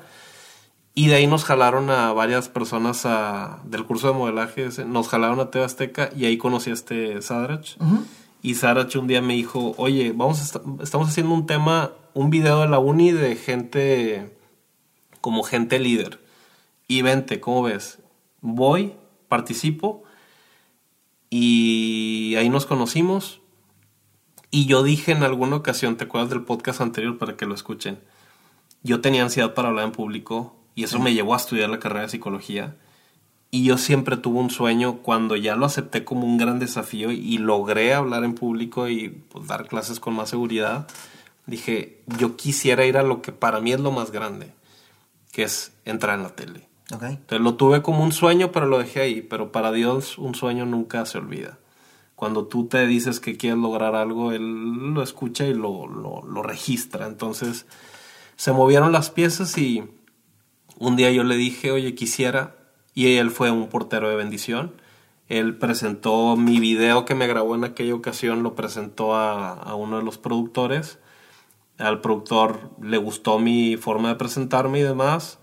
Y estuve ahí en TV Azteca, pues, creo que en cuatro, cinco programas, eh, muy seguido, muchos programas para... Cuando dices cuatro o cinco programas eran en Diferentes. bloques de espacio, Sí, no, no, diferentes no significa que saliste cinco veces nada más. Sino, o No, sea, fueron más de ciento y feria veces. Fueron muchas veces.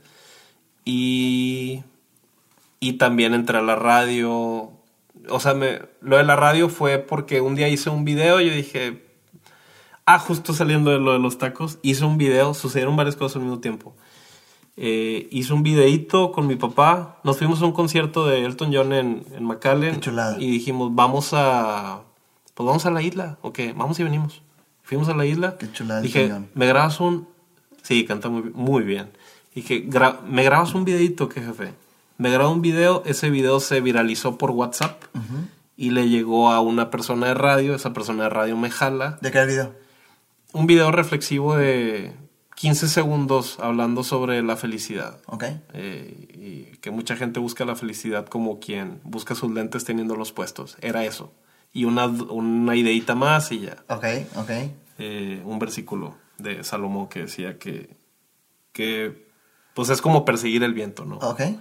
Eh, y el punto es que sucede lo de radio, sucede lo de tele, me meto en todo eso.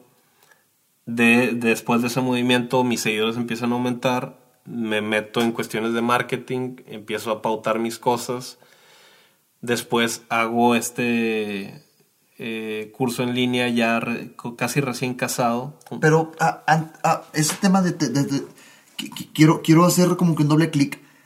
¿Qué, qué impacto tiene? O sea, ¿cómo estuvo, cómo fue el procedimiento de estar en televisión y radio y aparte al mismo tiempo estar consultando? Porque eso evidentemente fue un disparo Sí, en, sí, en sí. el alcance que tienes. sí fue algo muy importante porque pues sí, realmente no es cosa sencilla estar, eh, ¿cómo se dice?, a cuadro y que hay una cámara y volteas a esa cámara y luego volteas a otra y luego volteas a otra y son tres o dos cámaras, pero estás compartiendo contenido, dando valor, gente recibiendo mensajes de, de Estados Unidos porque se transmitía también. eh, y me gustó mucho y, cambi- y cambió mi ma- manera de pensar. Tres minutitos, cambió mi manera de pensar sobre la vida en este punto. Y, entonces fue algo muy gratificante y algo que me dio mucha credibilidad. Qué raro, pero sí, me dio mucha credibilidad la tele. Eh, ahorita se piensa mucho en la tele como que a veces como que está manchada la tele regia, ¿no? Claro. Bueno, yo lo he escuchado eso al menos. Pero fue algo muy útil para tener proyección de marca y poder llegar a la gente como un psicólogo que es joven, pero que piensa de una manera pues, madura o inteligente y que me puede ayudar. Ok. Aunque yo duplique su edad, él me puede ayudar. Sí, eso Entonces, es un paradigma sí fuerte lo el tema de las canas, eso. ¿verdad? El tema de que te ves chavo en cualquier profesión. en Sí, cualquier sí, profesión. sí me pasó en, en, en ese tiempo y ya después fue, fue mutando y ahorita ya X. O sea, Igualito. A mí también Sí. me pasó mucho, muy seguido. Cuando nos conocimos, hay que- Sí. me, sí, me pasaba muy seguido. muy pero seguido. ven, ven el conocido, o sea, en tu caso te escuchábamos, te vimos en ese curso que diste para One Medic y fue es una persona que habla bien fuerte, pero cuando das cursos. Grito, sí, tengo gritar. Pero fue. eh, es intenso, es conocedor y es buen guía. Eso fue lo que yo pensé de ti. Es Es- intenso, es conocedor y es buen guía. Y fue de que, ok, qué chido. Entonces de ahí ya conectamos y ya después, pues aquí estamos. Sí, ¿no? así es, segunda ocasión. segunda ocasión. Sí es. Pero sí me llevó a, a conocer mucho de marketing, de comunicación. Empecé a escribir para el periódico también. O sea, yo dije, pues ya estoy en tele y en radio. Y estoy en varias radios de diferentes estaciones. Y de tele solamente TV Azteca. Y dije, y otras que como que no, no me gustaban mucho. Otras, otros tipos de tele, teles digitales y cosas así. Había diferentes programas que después me empezaron a invitar, pero no me gustaban mucho porque no, está, no había tanta producción. Pero dije, quiero escribir para el periódico. Para completar, que ya estuve en todos los medios tradicionales, ¿no? Sí, sí, y empecé a escribir para periódico, de repente para algunas revistas. Y me empezó a encantar que la gente pegaba en, el, en su en su refri las reflexiones, la columna. Y eso me lleva a escribir este libro. Ok. Porque yo dije, tengo que, de alguna manera, darle a la gente un conocimiento, un, herramientas variadas. Entonces yo les escribía mucho sobre un pilar, que es el pilar psicoemocional, que es el, pues, el más dominante. Y lo decía, creo que quiero hablarles del perdón también, y de la generosidad, y de la gratitud, y de la oración también. Es algo que, al menos yo, Daniel Morales, lo pienso mucho. Entonces dije, pues déjame les hablo también de recomendaciones desde mi perspectiva, no, no dando bibliazos ni nada, no es, no es por ahí, que fortalezcan su espiritualidad, psicoemocional, espiritualidad, cómo no, que manejen mejor su energía, su tiempo, sus horarios, sus metas, que sean más determinados, que utilicen bien la motivación, productividad. Entonces, productividad, espiritualidad, psicoemocional, relaciones y salud física. Entonces, son los cinco pilares, son las cinco áreas que yo considero que, que conectan con tu bienestar, con tu felicidad, con tu salud, Ok. y eso te hace que vivas una vida plena. De ahí el nombre del libro. De ahí pues, a, mostrarlo, ¿no? Pues es el De- libro que estamos debutando. No es comercial, pero pues bueno, pues uno lo presenta. Ahí está. Y ahí- a ver, por ahí un- tengo el mío, me lo acaba de regalar Daniel. Lo, lo, lo acomodamos. Si lo tienes de, de aquel lado. Lo, lo acomodé allá, sí, sí. Ah, sí. ya. Que son eh, los cinco pilares, un instructivo para una vida plena. Entonces son 52 consejos para las 52 semanas del año, Órale, o sea que está hecho para leer uno por semana. uno por semana. Fíjate. Y para que vayas dando, o sea, tiene áreas de journaling para que tú vayas trabajando contigo, o sea, tal, tal cual como esto. Tú vas trabajando contigo eh, semana tras semana en cada uno de los pilares y, a- y al mes tienes una reflexión en la que evalúas cómo, cómo fuiste, cómo te sentiste, cómo mejoraste en, en los cinco. Bien. Una de las premisas centrales, de hecho aquí tienes un tracker de hábitos para que de acuerdo a cinco metas que tú te quieras poner en el mes, tú te empieces a, a llevar ese registro de cómo lo vas logrando. Y bueno, tiene el consejo que cabe en dos páginas. Eh, máximo te lleva siete, nueve minutos leer el consejo y, y destacar los puntos que para ti son importantes para luego hacer una reflexión.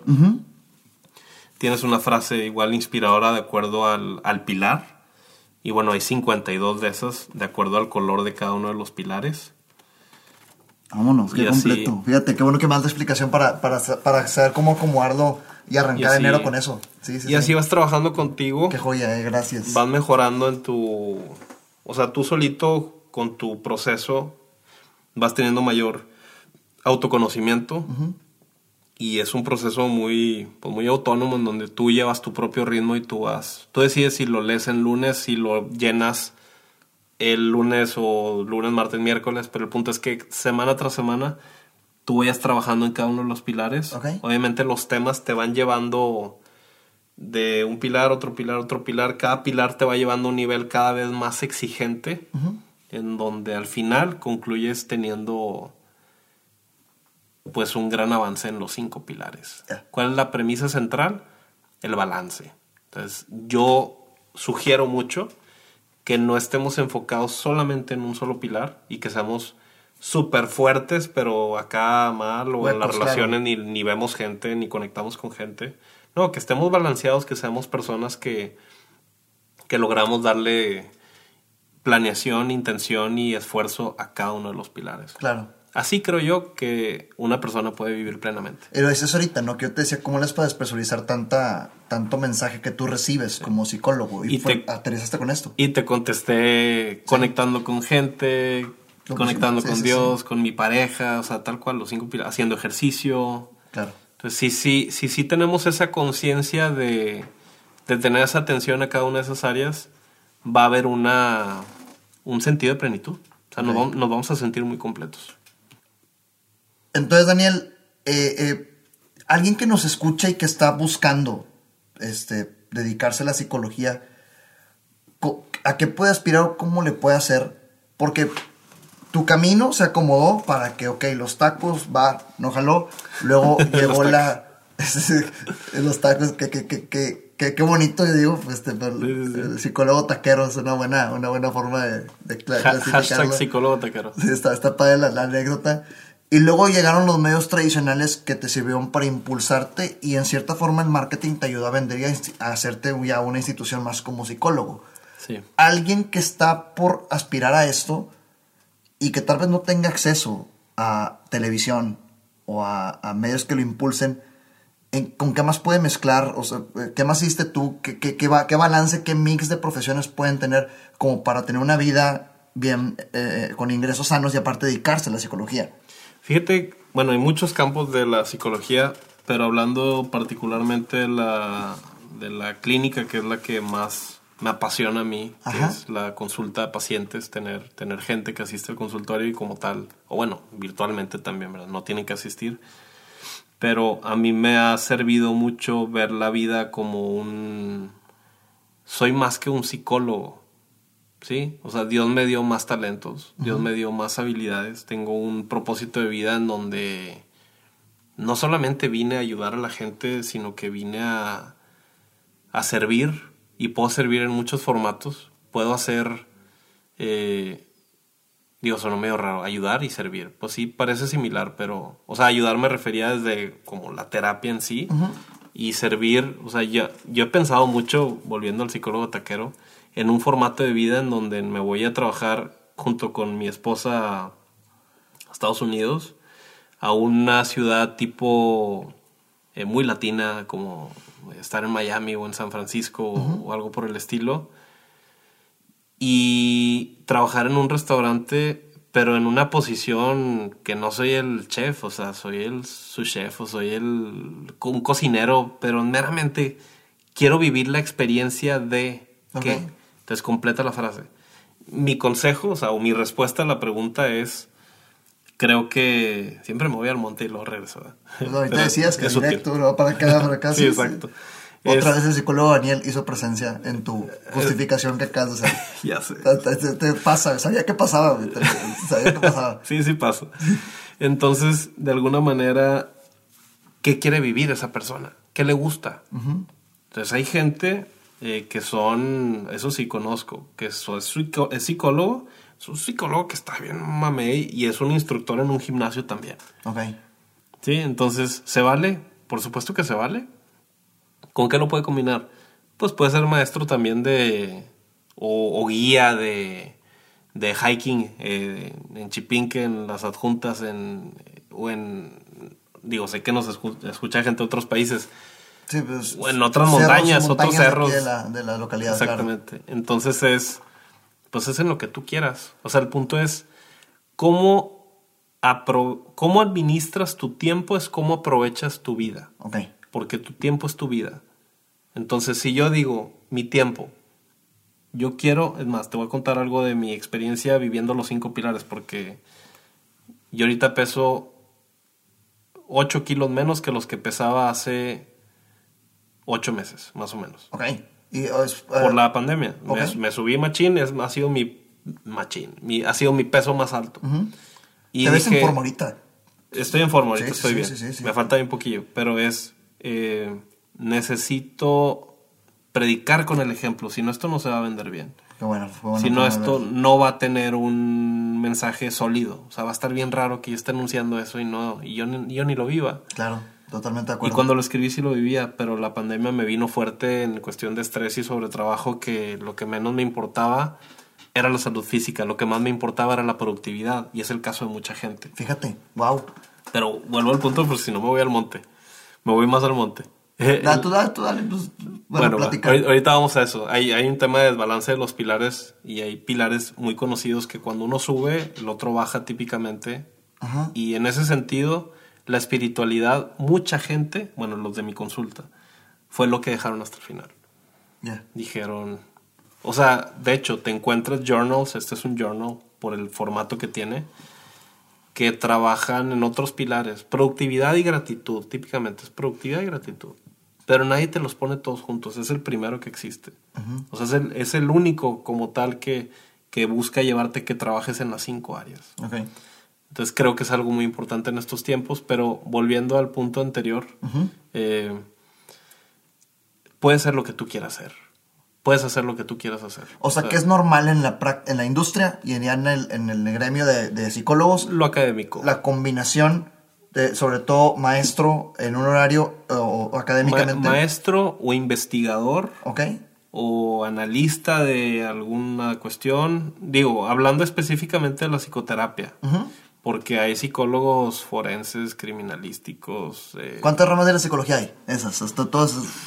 Aviéntate las más comunes. Eh, pues psiconcología, que es la del cáncer. Ok. Neuropsicología, que es la relación entre el comportamiento y el cerebro funcional y disfuncional. Ok. Eh, psicología organizacional, que tiene varias como diferentes, pero... Que es la que abarca recursos humanos tí- típicamente. Típicamente. Ok. Sí. Eh, psicología educativa. Ok.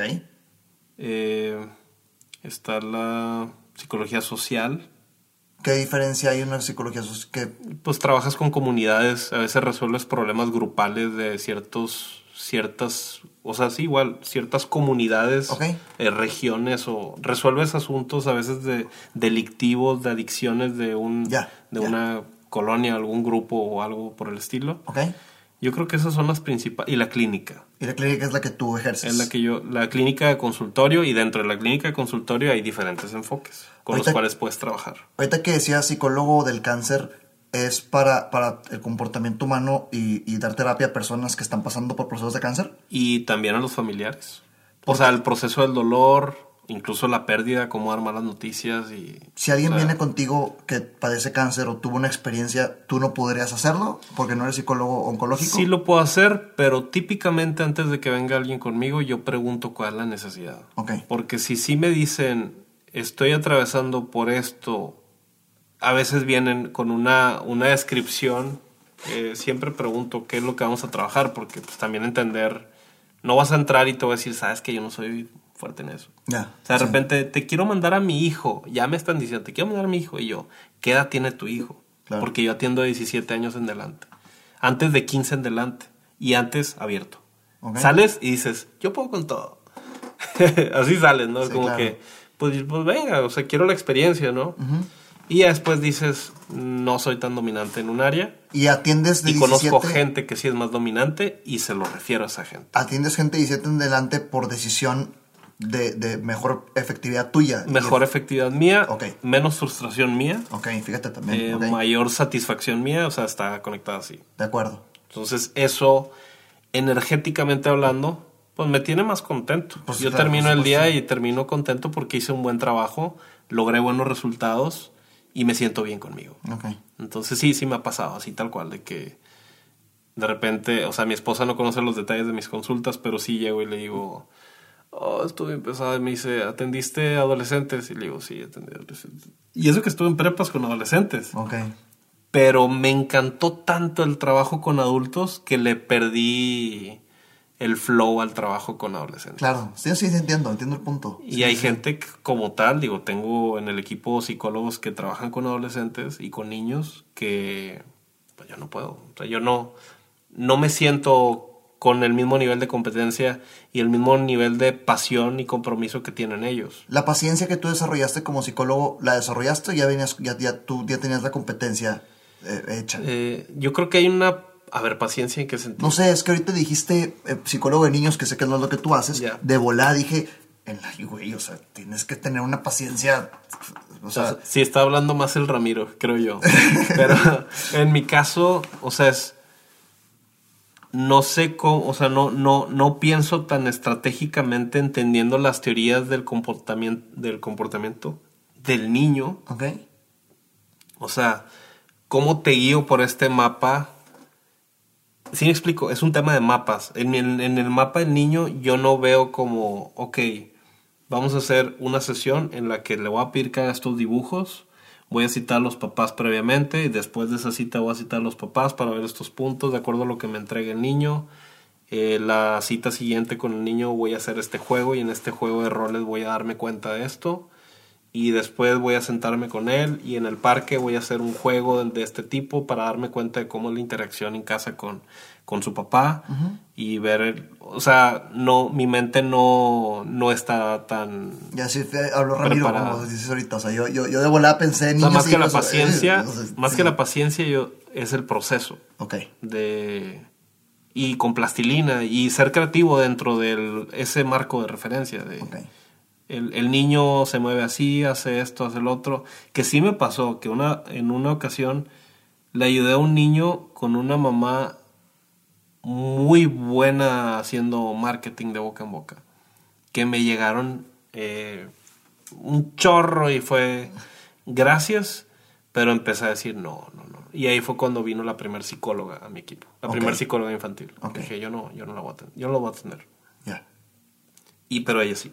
Ya, fíjate, eh, eh, Entonces- fíjate cómo funciona, ah, regresando a comportamiento humano, porque también me gusta mucho ese tema, cómo tú hablaste de niños y dices, prefiero no atender niños, y yo luego, luego relacioné la paciencia, porque mi bronca con los niños es la paciencia, pero tú tuviste tus razones. Sí. O sea, fíjate, nada más como punto importante mencionarlo, ¿no? Cómo, cómo yo, yo, yo predispuse sobre la mesa y puse sobre la mesa lo que en mis zapatos vivo respecto a lo que tú dijiste. Esto que estamos hablando se llama principio de Peter. El principio de Peter nos dice que todos tenemos un nivel de incompetencia. ¿Ok? Entonces, todos somos incompetentes en algo. Sí, sí, sí, ok. Entonces, yo no, he- no soy competente en eso. Wow. Y reconocerlo te quita un peso encima Claro, muy importante. sí, totalmente. Entonces, como a mí sí me gusta salir en videos y grabar cosas en video, que si unos son poco virales, otros son- sí son virales, pues es un tema del momento, del tema, del estilo, del fondo, del color, de la N iluminación, cantidad de de- variables, sí. Sí, pero de que me guste y me sienta dominante haciéndolo, sí me gusta y me siento dominante haciéndolo. Bien. Y hay cosas en donde te puedo decir que de plano no. Claro. No, no soy dominante haciendo eso y no me voy a sentir contento haciéndolo repetidamente como parte de mi rutina. No, sí, por eso determinas que 17 para arriba. Sí. Y también de esa manera, o sea, yo puedo ser muy dominante teniendo el trabajo con adultos, pero puede haber un momento, o sea, ya estoy llegando a un momento en el que digo, ya no puedo tener tantas consultas, ya no puedo tener Lo que me dices ahorita, que vas a bajar hasta no sé qué punto. Sí, es Claro. como que, digo, justo estoy en un momento vacacional ahorita, o sea, tal cual cuando está, está saliendo este podcast estoy vacacionando, entonces es, Sí, cierto. Sí. eh, Me dijiste que hasta vacaciones. sí. ya era necesario eh, por toda la chamba del año, por todo el... Este libro salió este año, eh, ¿Cuándo lo empezaste a escribir? en fe- el- lo escribí el año pasado, Ok. se... No, lo escribí hace dos años y medio. Completo. Ok. Pero en febrero del año pasado terminé de reeditarlo y se registró con la editorial. Y en, en junio ya impreso con todos los detalles, porque tuvimos que hacer que, tanto mi esposa como yo, ella me ayudó mucho en ese proceso, que trabajaran tres eh, empresas en equipo para lograr esto, porque ninguna empresa lo podía hacer. Ok, wow. Ninguna aquí, ni en México, ni en Ciudad de México. Ok. O sea, en este formato Ya. de piel con láser accesible, o sea, un precio, o sea, sí había, pero ah, se echaban así un chorrote grandísimo y que igual se abriera completamente, o sea, que estuviera cocido y, y muy bien todo. Es que interesante todo el láser. procedimiento que, que, se- que vives, ¿no? Que viviste para, para sacar el libro. Entonces, sí, sí, definitivamente. Sí, que la editorial, yo no conozco nada de eso, pero ahorita por lo que dijiste que editorial y que luego... Lo que te- necesitas te digo. Sí, sí, es, o sea, es, fa- es fácil entenderlo cuando ya te metiste a ver un chorro de opciones y Claro, supiste sí, el, el el caminito. Y te puedes ir imprentas buenas, de láser buenas, de los forros buenos, de... Oh, y una duda de esto, creo que es- eh, son dudas que quiero, fíjate, para, para ya terminar el, el- el programa, porque ahorita hablamos de que ya es bom- eh, el timing ya. Buen tiempo. Sí, es un buen tiempo. Cu- ¿Cuánto se gana vendiendo libros? ¿Cómo funciona eso? O sea, eh, no, no, no, imagínate que yo gano, yo, yo, yo escribo un libro, vamos a hablar de mí, ¿ok? Sí. Yo escribo un libro y lo pongo a la venta público 500 pesos. A cada persona le va a costar 25 dólares comprar el libro desde en línea o en cualquier papelería, en cualquier librería, perdón, física. Sí. Eh, de ahí cuánto me toca a mí, cuánto le pagamos a quién, cómo funciona esa repartición. Bueno, lo primero, la, la- la elaboración. Hay una parte, en mi caso, eh, te lo voy a tratar de decir lo más rápido todos los números y tú me paras sin algo. Sí, sí, sí, voy a tratar de hablar rápido. Hubo una ilustradora que fue la que hizo los dibujos de cada consejo. ¿Ok? Hubo un, un equipo de diseño, que son estos dibujos. Hubo un equipo de diseño que me ayudó a hacer el diseño editorial como tal, acomodar los textos, todo en orden, el tipo de tipografías para que se viera bonito, los tamaños, todo, todo ese orden, paz, el diseño editorial. Cuesta, cuesta, cuesta. Eh, la imprenta, todo eso tiene sus costos fijos. los, los tres empresas que trabajaron para sacar adelante esto y como tal que ya esté la entrega, tuvo su costo eso. Es costo una sola vez, porque la reimpresión es la que ya es un costo fijo mensual. Es, es- bueno, yo saqué una cantidad importante ¿Ok? Para obviamente tener un mejor precio, Ok. porque si pides menos también es más alto. Entonces ah, encontré un punto en la tabulación de las cantidades que me parecía bien y esa fue la cantidad que, de ejemplares que mandé a hacer. y, y bueno, en este caso este libro tiene una cajita, tiene va envuelto, trae un mensaje de agradecimiento, trae otras cositas más aparte de esto. Ahorita muestro la caja en... en- en- Y todo eso, costos. ¿Ok? ¿Cuánto fueron los costos de eso? Ahora, break even. ¿Cuál- ¿Cuándo sería el punto de equilibrio? Claro. No, pues costó esta cantidad. Entonces, bueno, las ventas, ¿qué precio va a tener cada uno? Porque en el, pre- en, en el costo total cuesta X cantidad, ¿no? Entonces, voy a inventar un número. No, te- no Sí. tengo el número exacto, Claro. pero este se vende en, en 8.90, es el precio regular de 9.90 a 8.90, pero 8.90 es el precio. O sea, el precio compartido desde que- salió. Pesos. Pesos 890 mexicanos. pesos que son 20, eh, 40 dólares. 40, Cuaren- 40 sí, 44 dólares. 44 ponle. dólares, ¿ok? Entonces, eso es 8.90. Si lo pongo en Amazon, que sí está en Amazon, Amazon se queda con una parte. ¿Ok? Imagínate una Prox, de los 8.90 yo saco 700. ¿Ok? ¿sí? Entonces, yo sé que eso cuesta, pero me quita una bronca logística a mí de hacer guías, de estar metiéndome en... No, a ti te le pica la aplicación quién sabe qué persona, yo puedo estar cenando y, ah, mira, se vendió un libro. Sí. Esa es la ventaja de contar con plataformas como Amazon o Mercado Libre. O, Claro. o sea, que de alguna manera la parte logística te la, te la ahorras.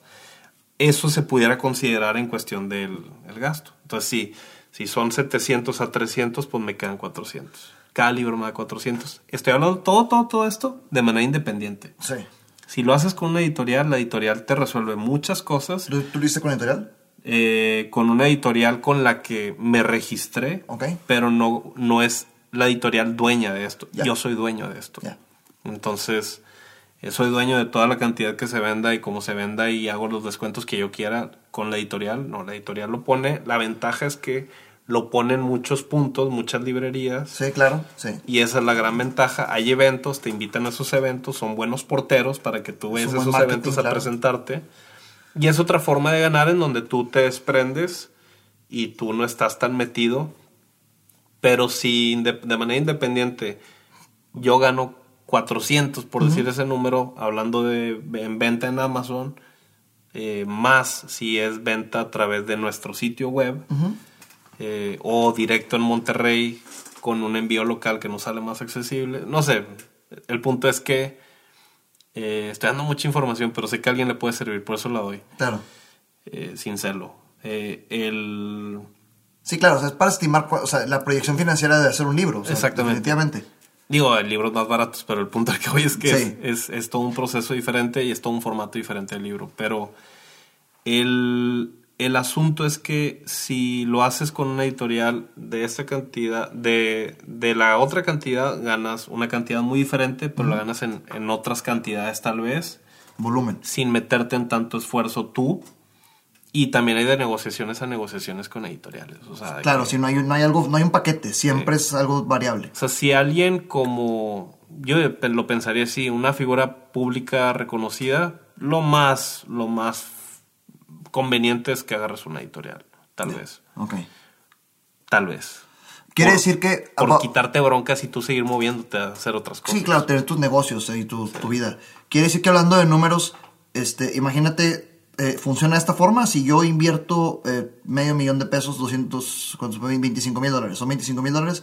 25 mil dólares que en imprimir no sé qué tantas muestras y que toda la edición y los costos fijos que me dijiste, este, eh, eh, y yo, yo calculo un precio de venta en 50 dólares para cambiarle. Sí. Eh, eh, tengo que venderlo proporcional. Este, para pagar esos 25 mil dólares que es. invertí y de ahí en adelante va a ser ahora todo, sí lo, pura todo lo que entre va a ser pu- todo lo que entre así funciona el tema de inversión en un libro de ese tiraje que tú sacaste. ok luego otra vez vuelves a imprimir y te va a menos porque ya le pagaste a quien a quien diseñó y a quien hizo Ya todo está pagado eso y además ya están pagadas las placas de la imprenta con la que lo hiciste. que es el molde como un molde ok Sí, Ok, entonces si lo ya. vuelves a hacer con esa imprenta te, te va a salir más barato. también. ok así funciona entonces hay costos fijos que se pagan cada que imprimes y, Sí. y los costos logísticos operativos y Sí. luego una utilidad y de ahí en adelante todo es leche Así es. órale wow Eh, Es, es algo muy bueno. sí fíjate es un creo que buena ya Y si lo haces en un formato en el que no estás reeditando tanto, metiéndote en procesos de, o sea, de que tú te metas en la chamba nuevamente haciendo mucho, ok pues obviamente, pues es, creo que yo es, es, es bueno fluir y de alguna manera decir, este va a estar tres años así hasta que sufra una, una edición, ok la primera edición. ya Aunque yo sé que pueda traer detallitos chiquitos, algunas comitas, algunas cositas, ahorita jala muy bien it, hazlo claro y que fluya y Sí. entonces ojalá esto inspire a alguien Eh, por eso di los detalles y por eso fui así de digo que no di los números tal cual como son pero sí es Entonces, el es proceso, algo que el- te puede inspirar el proceso de creación del libro es muy interesante. Y ahora, para futuro de, de- de futuros psicólogos, y con esto terminamos, Daniel. ¿Cuánto, en, en el mercado en México, cuánto, cuánto aspira a ganar un psicólogo por mes? Sueldo, salario, no sé, ingresos. de qué rama Ay, Dios. Sí, es sí, muy variante, depende de la... Sí. de- ah, porque un sueldo de recursos humanos, eh, que es el de organizacional, puede estar en los 30 mil, 40 mil pesos, ¿no? tal vez un poquito más a veces pero sí depende de la empresa si es multinacional o internacional o, que te estancas en un sueldo, claro. Alguien, un, un psicolo- Pero- psicología clínica, por ejemplo, alguien que aspira a tener un trato one, one on one, este, eh, que en promedio, ¿cuánto está ganando la industria, el mercado, los psicólogos? depende de la ciudad en la que se encuentre ¿Ok? depende de, de la del precio que le haya dado a su consulta. Por ejemplo, hay psicólogos que cobran 300 pesos, 500 pesos, 700, 800, 900, 1000, 1200.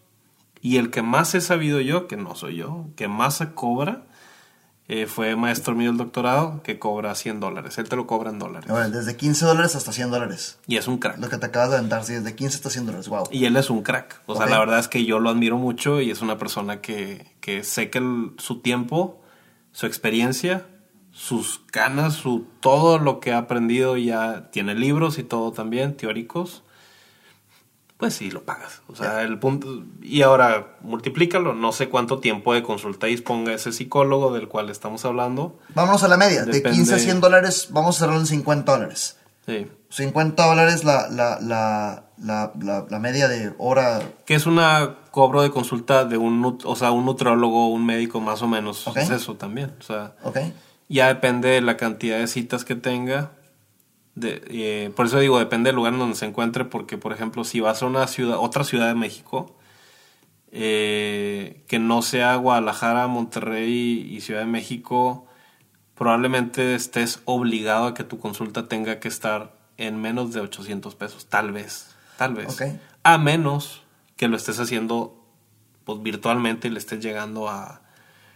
O que seas una persona muy reconocida en un nicho y tú eres el experto en tanatología o en, en, en trabajo con pérdidas, tú eres el experto. O sea, no sé, depende mucho, es expertise, es ubicación, es y el tiempo que dispongas. Y ahí está la multiplicación. Ok, a ver, 40, do- 40 dólares pa- pa- para bajarlo a ciudades no capitalinas o no, no, no, no, no ciudades este, céntricas o metropolitanas, metropolitanas como Ciudad de Monterrey, Guadalajara, Ciudad de México.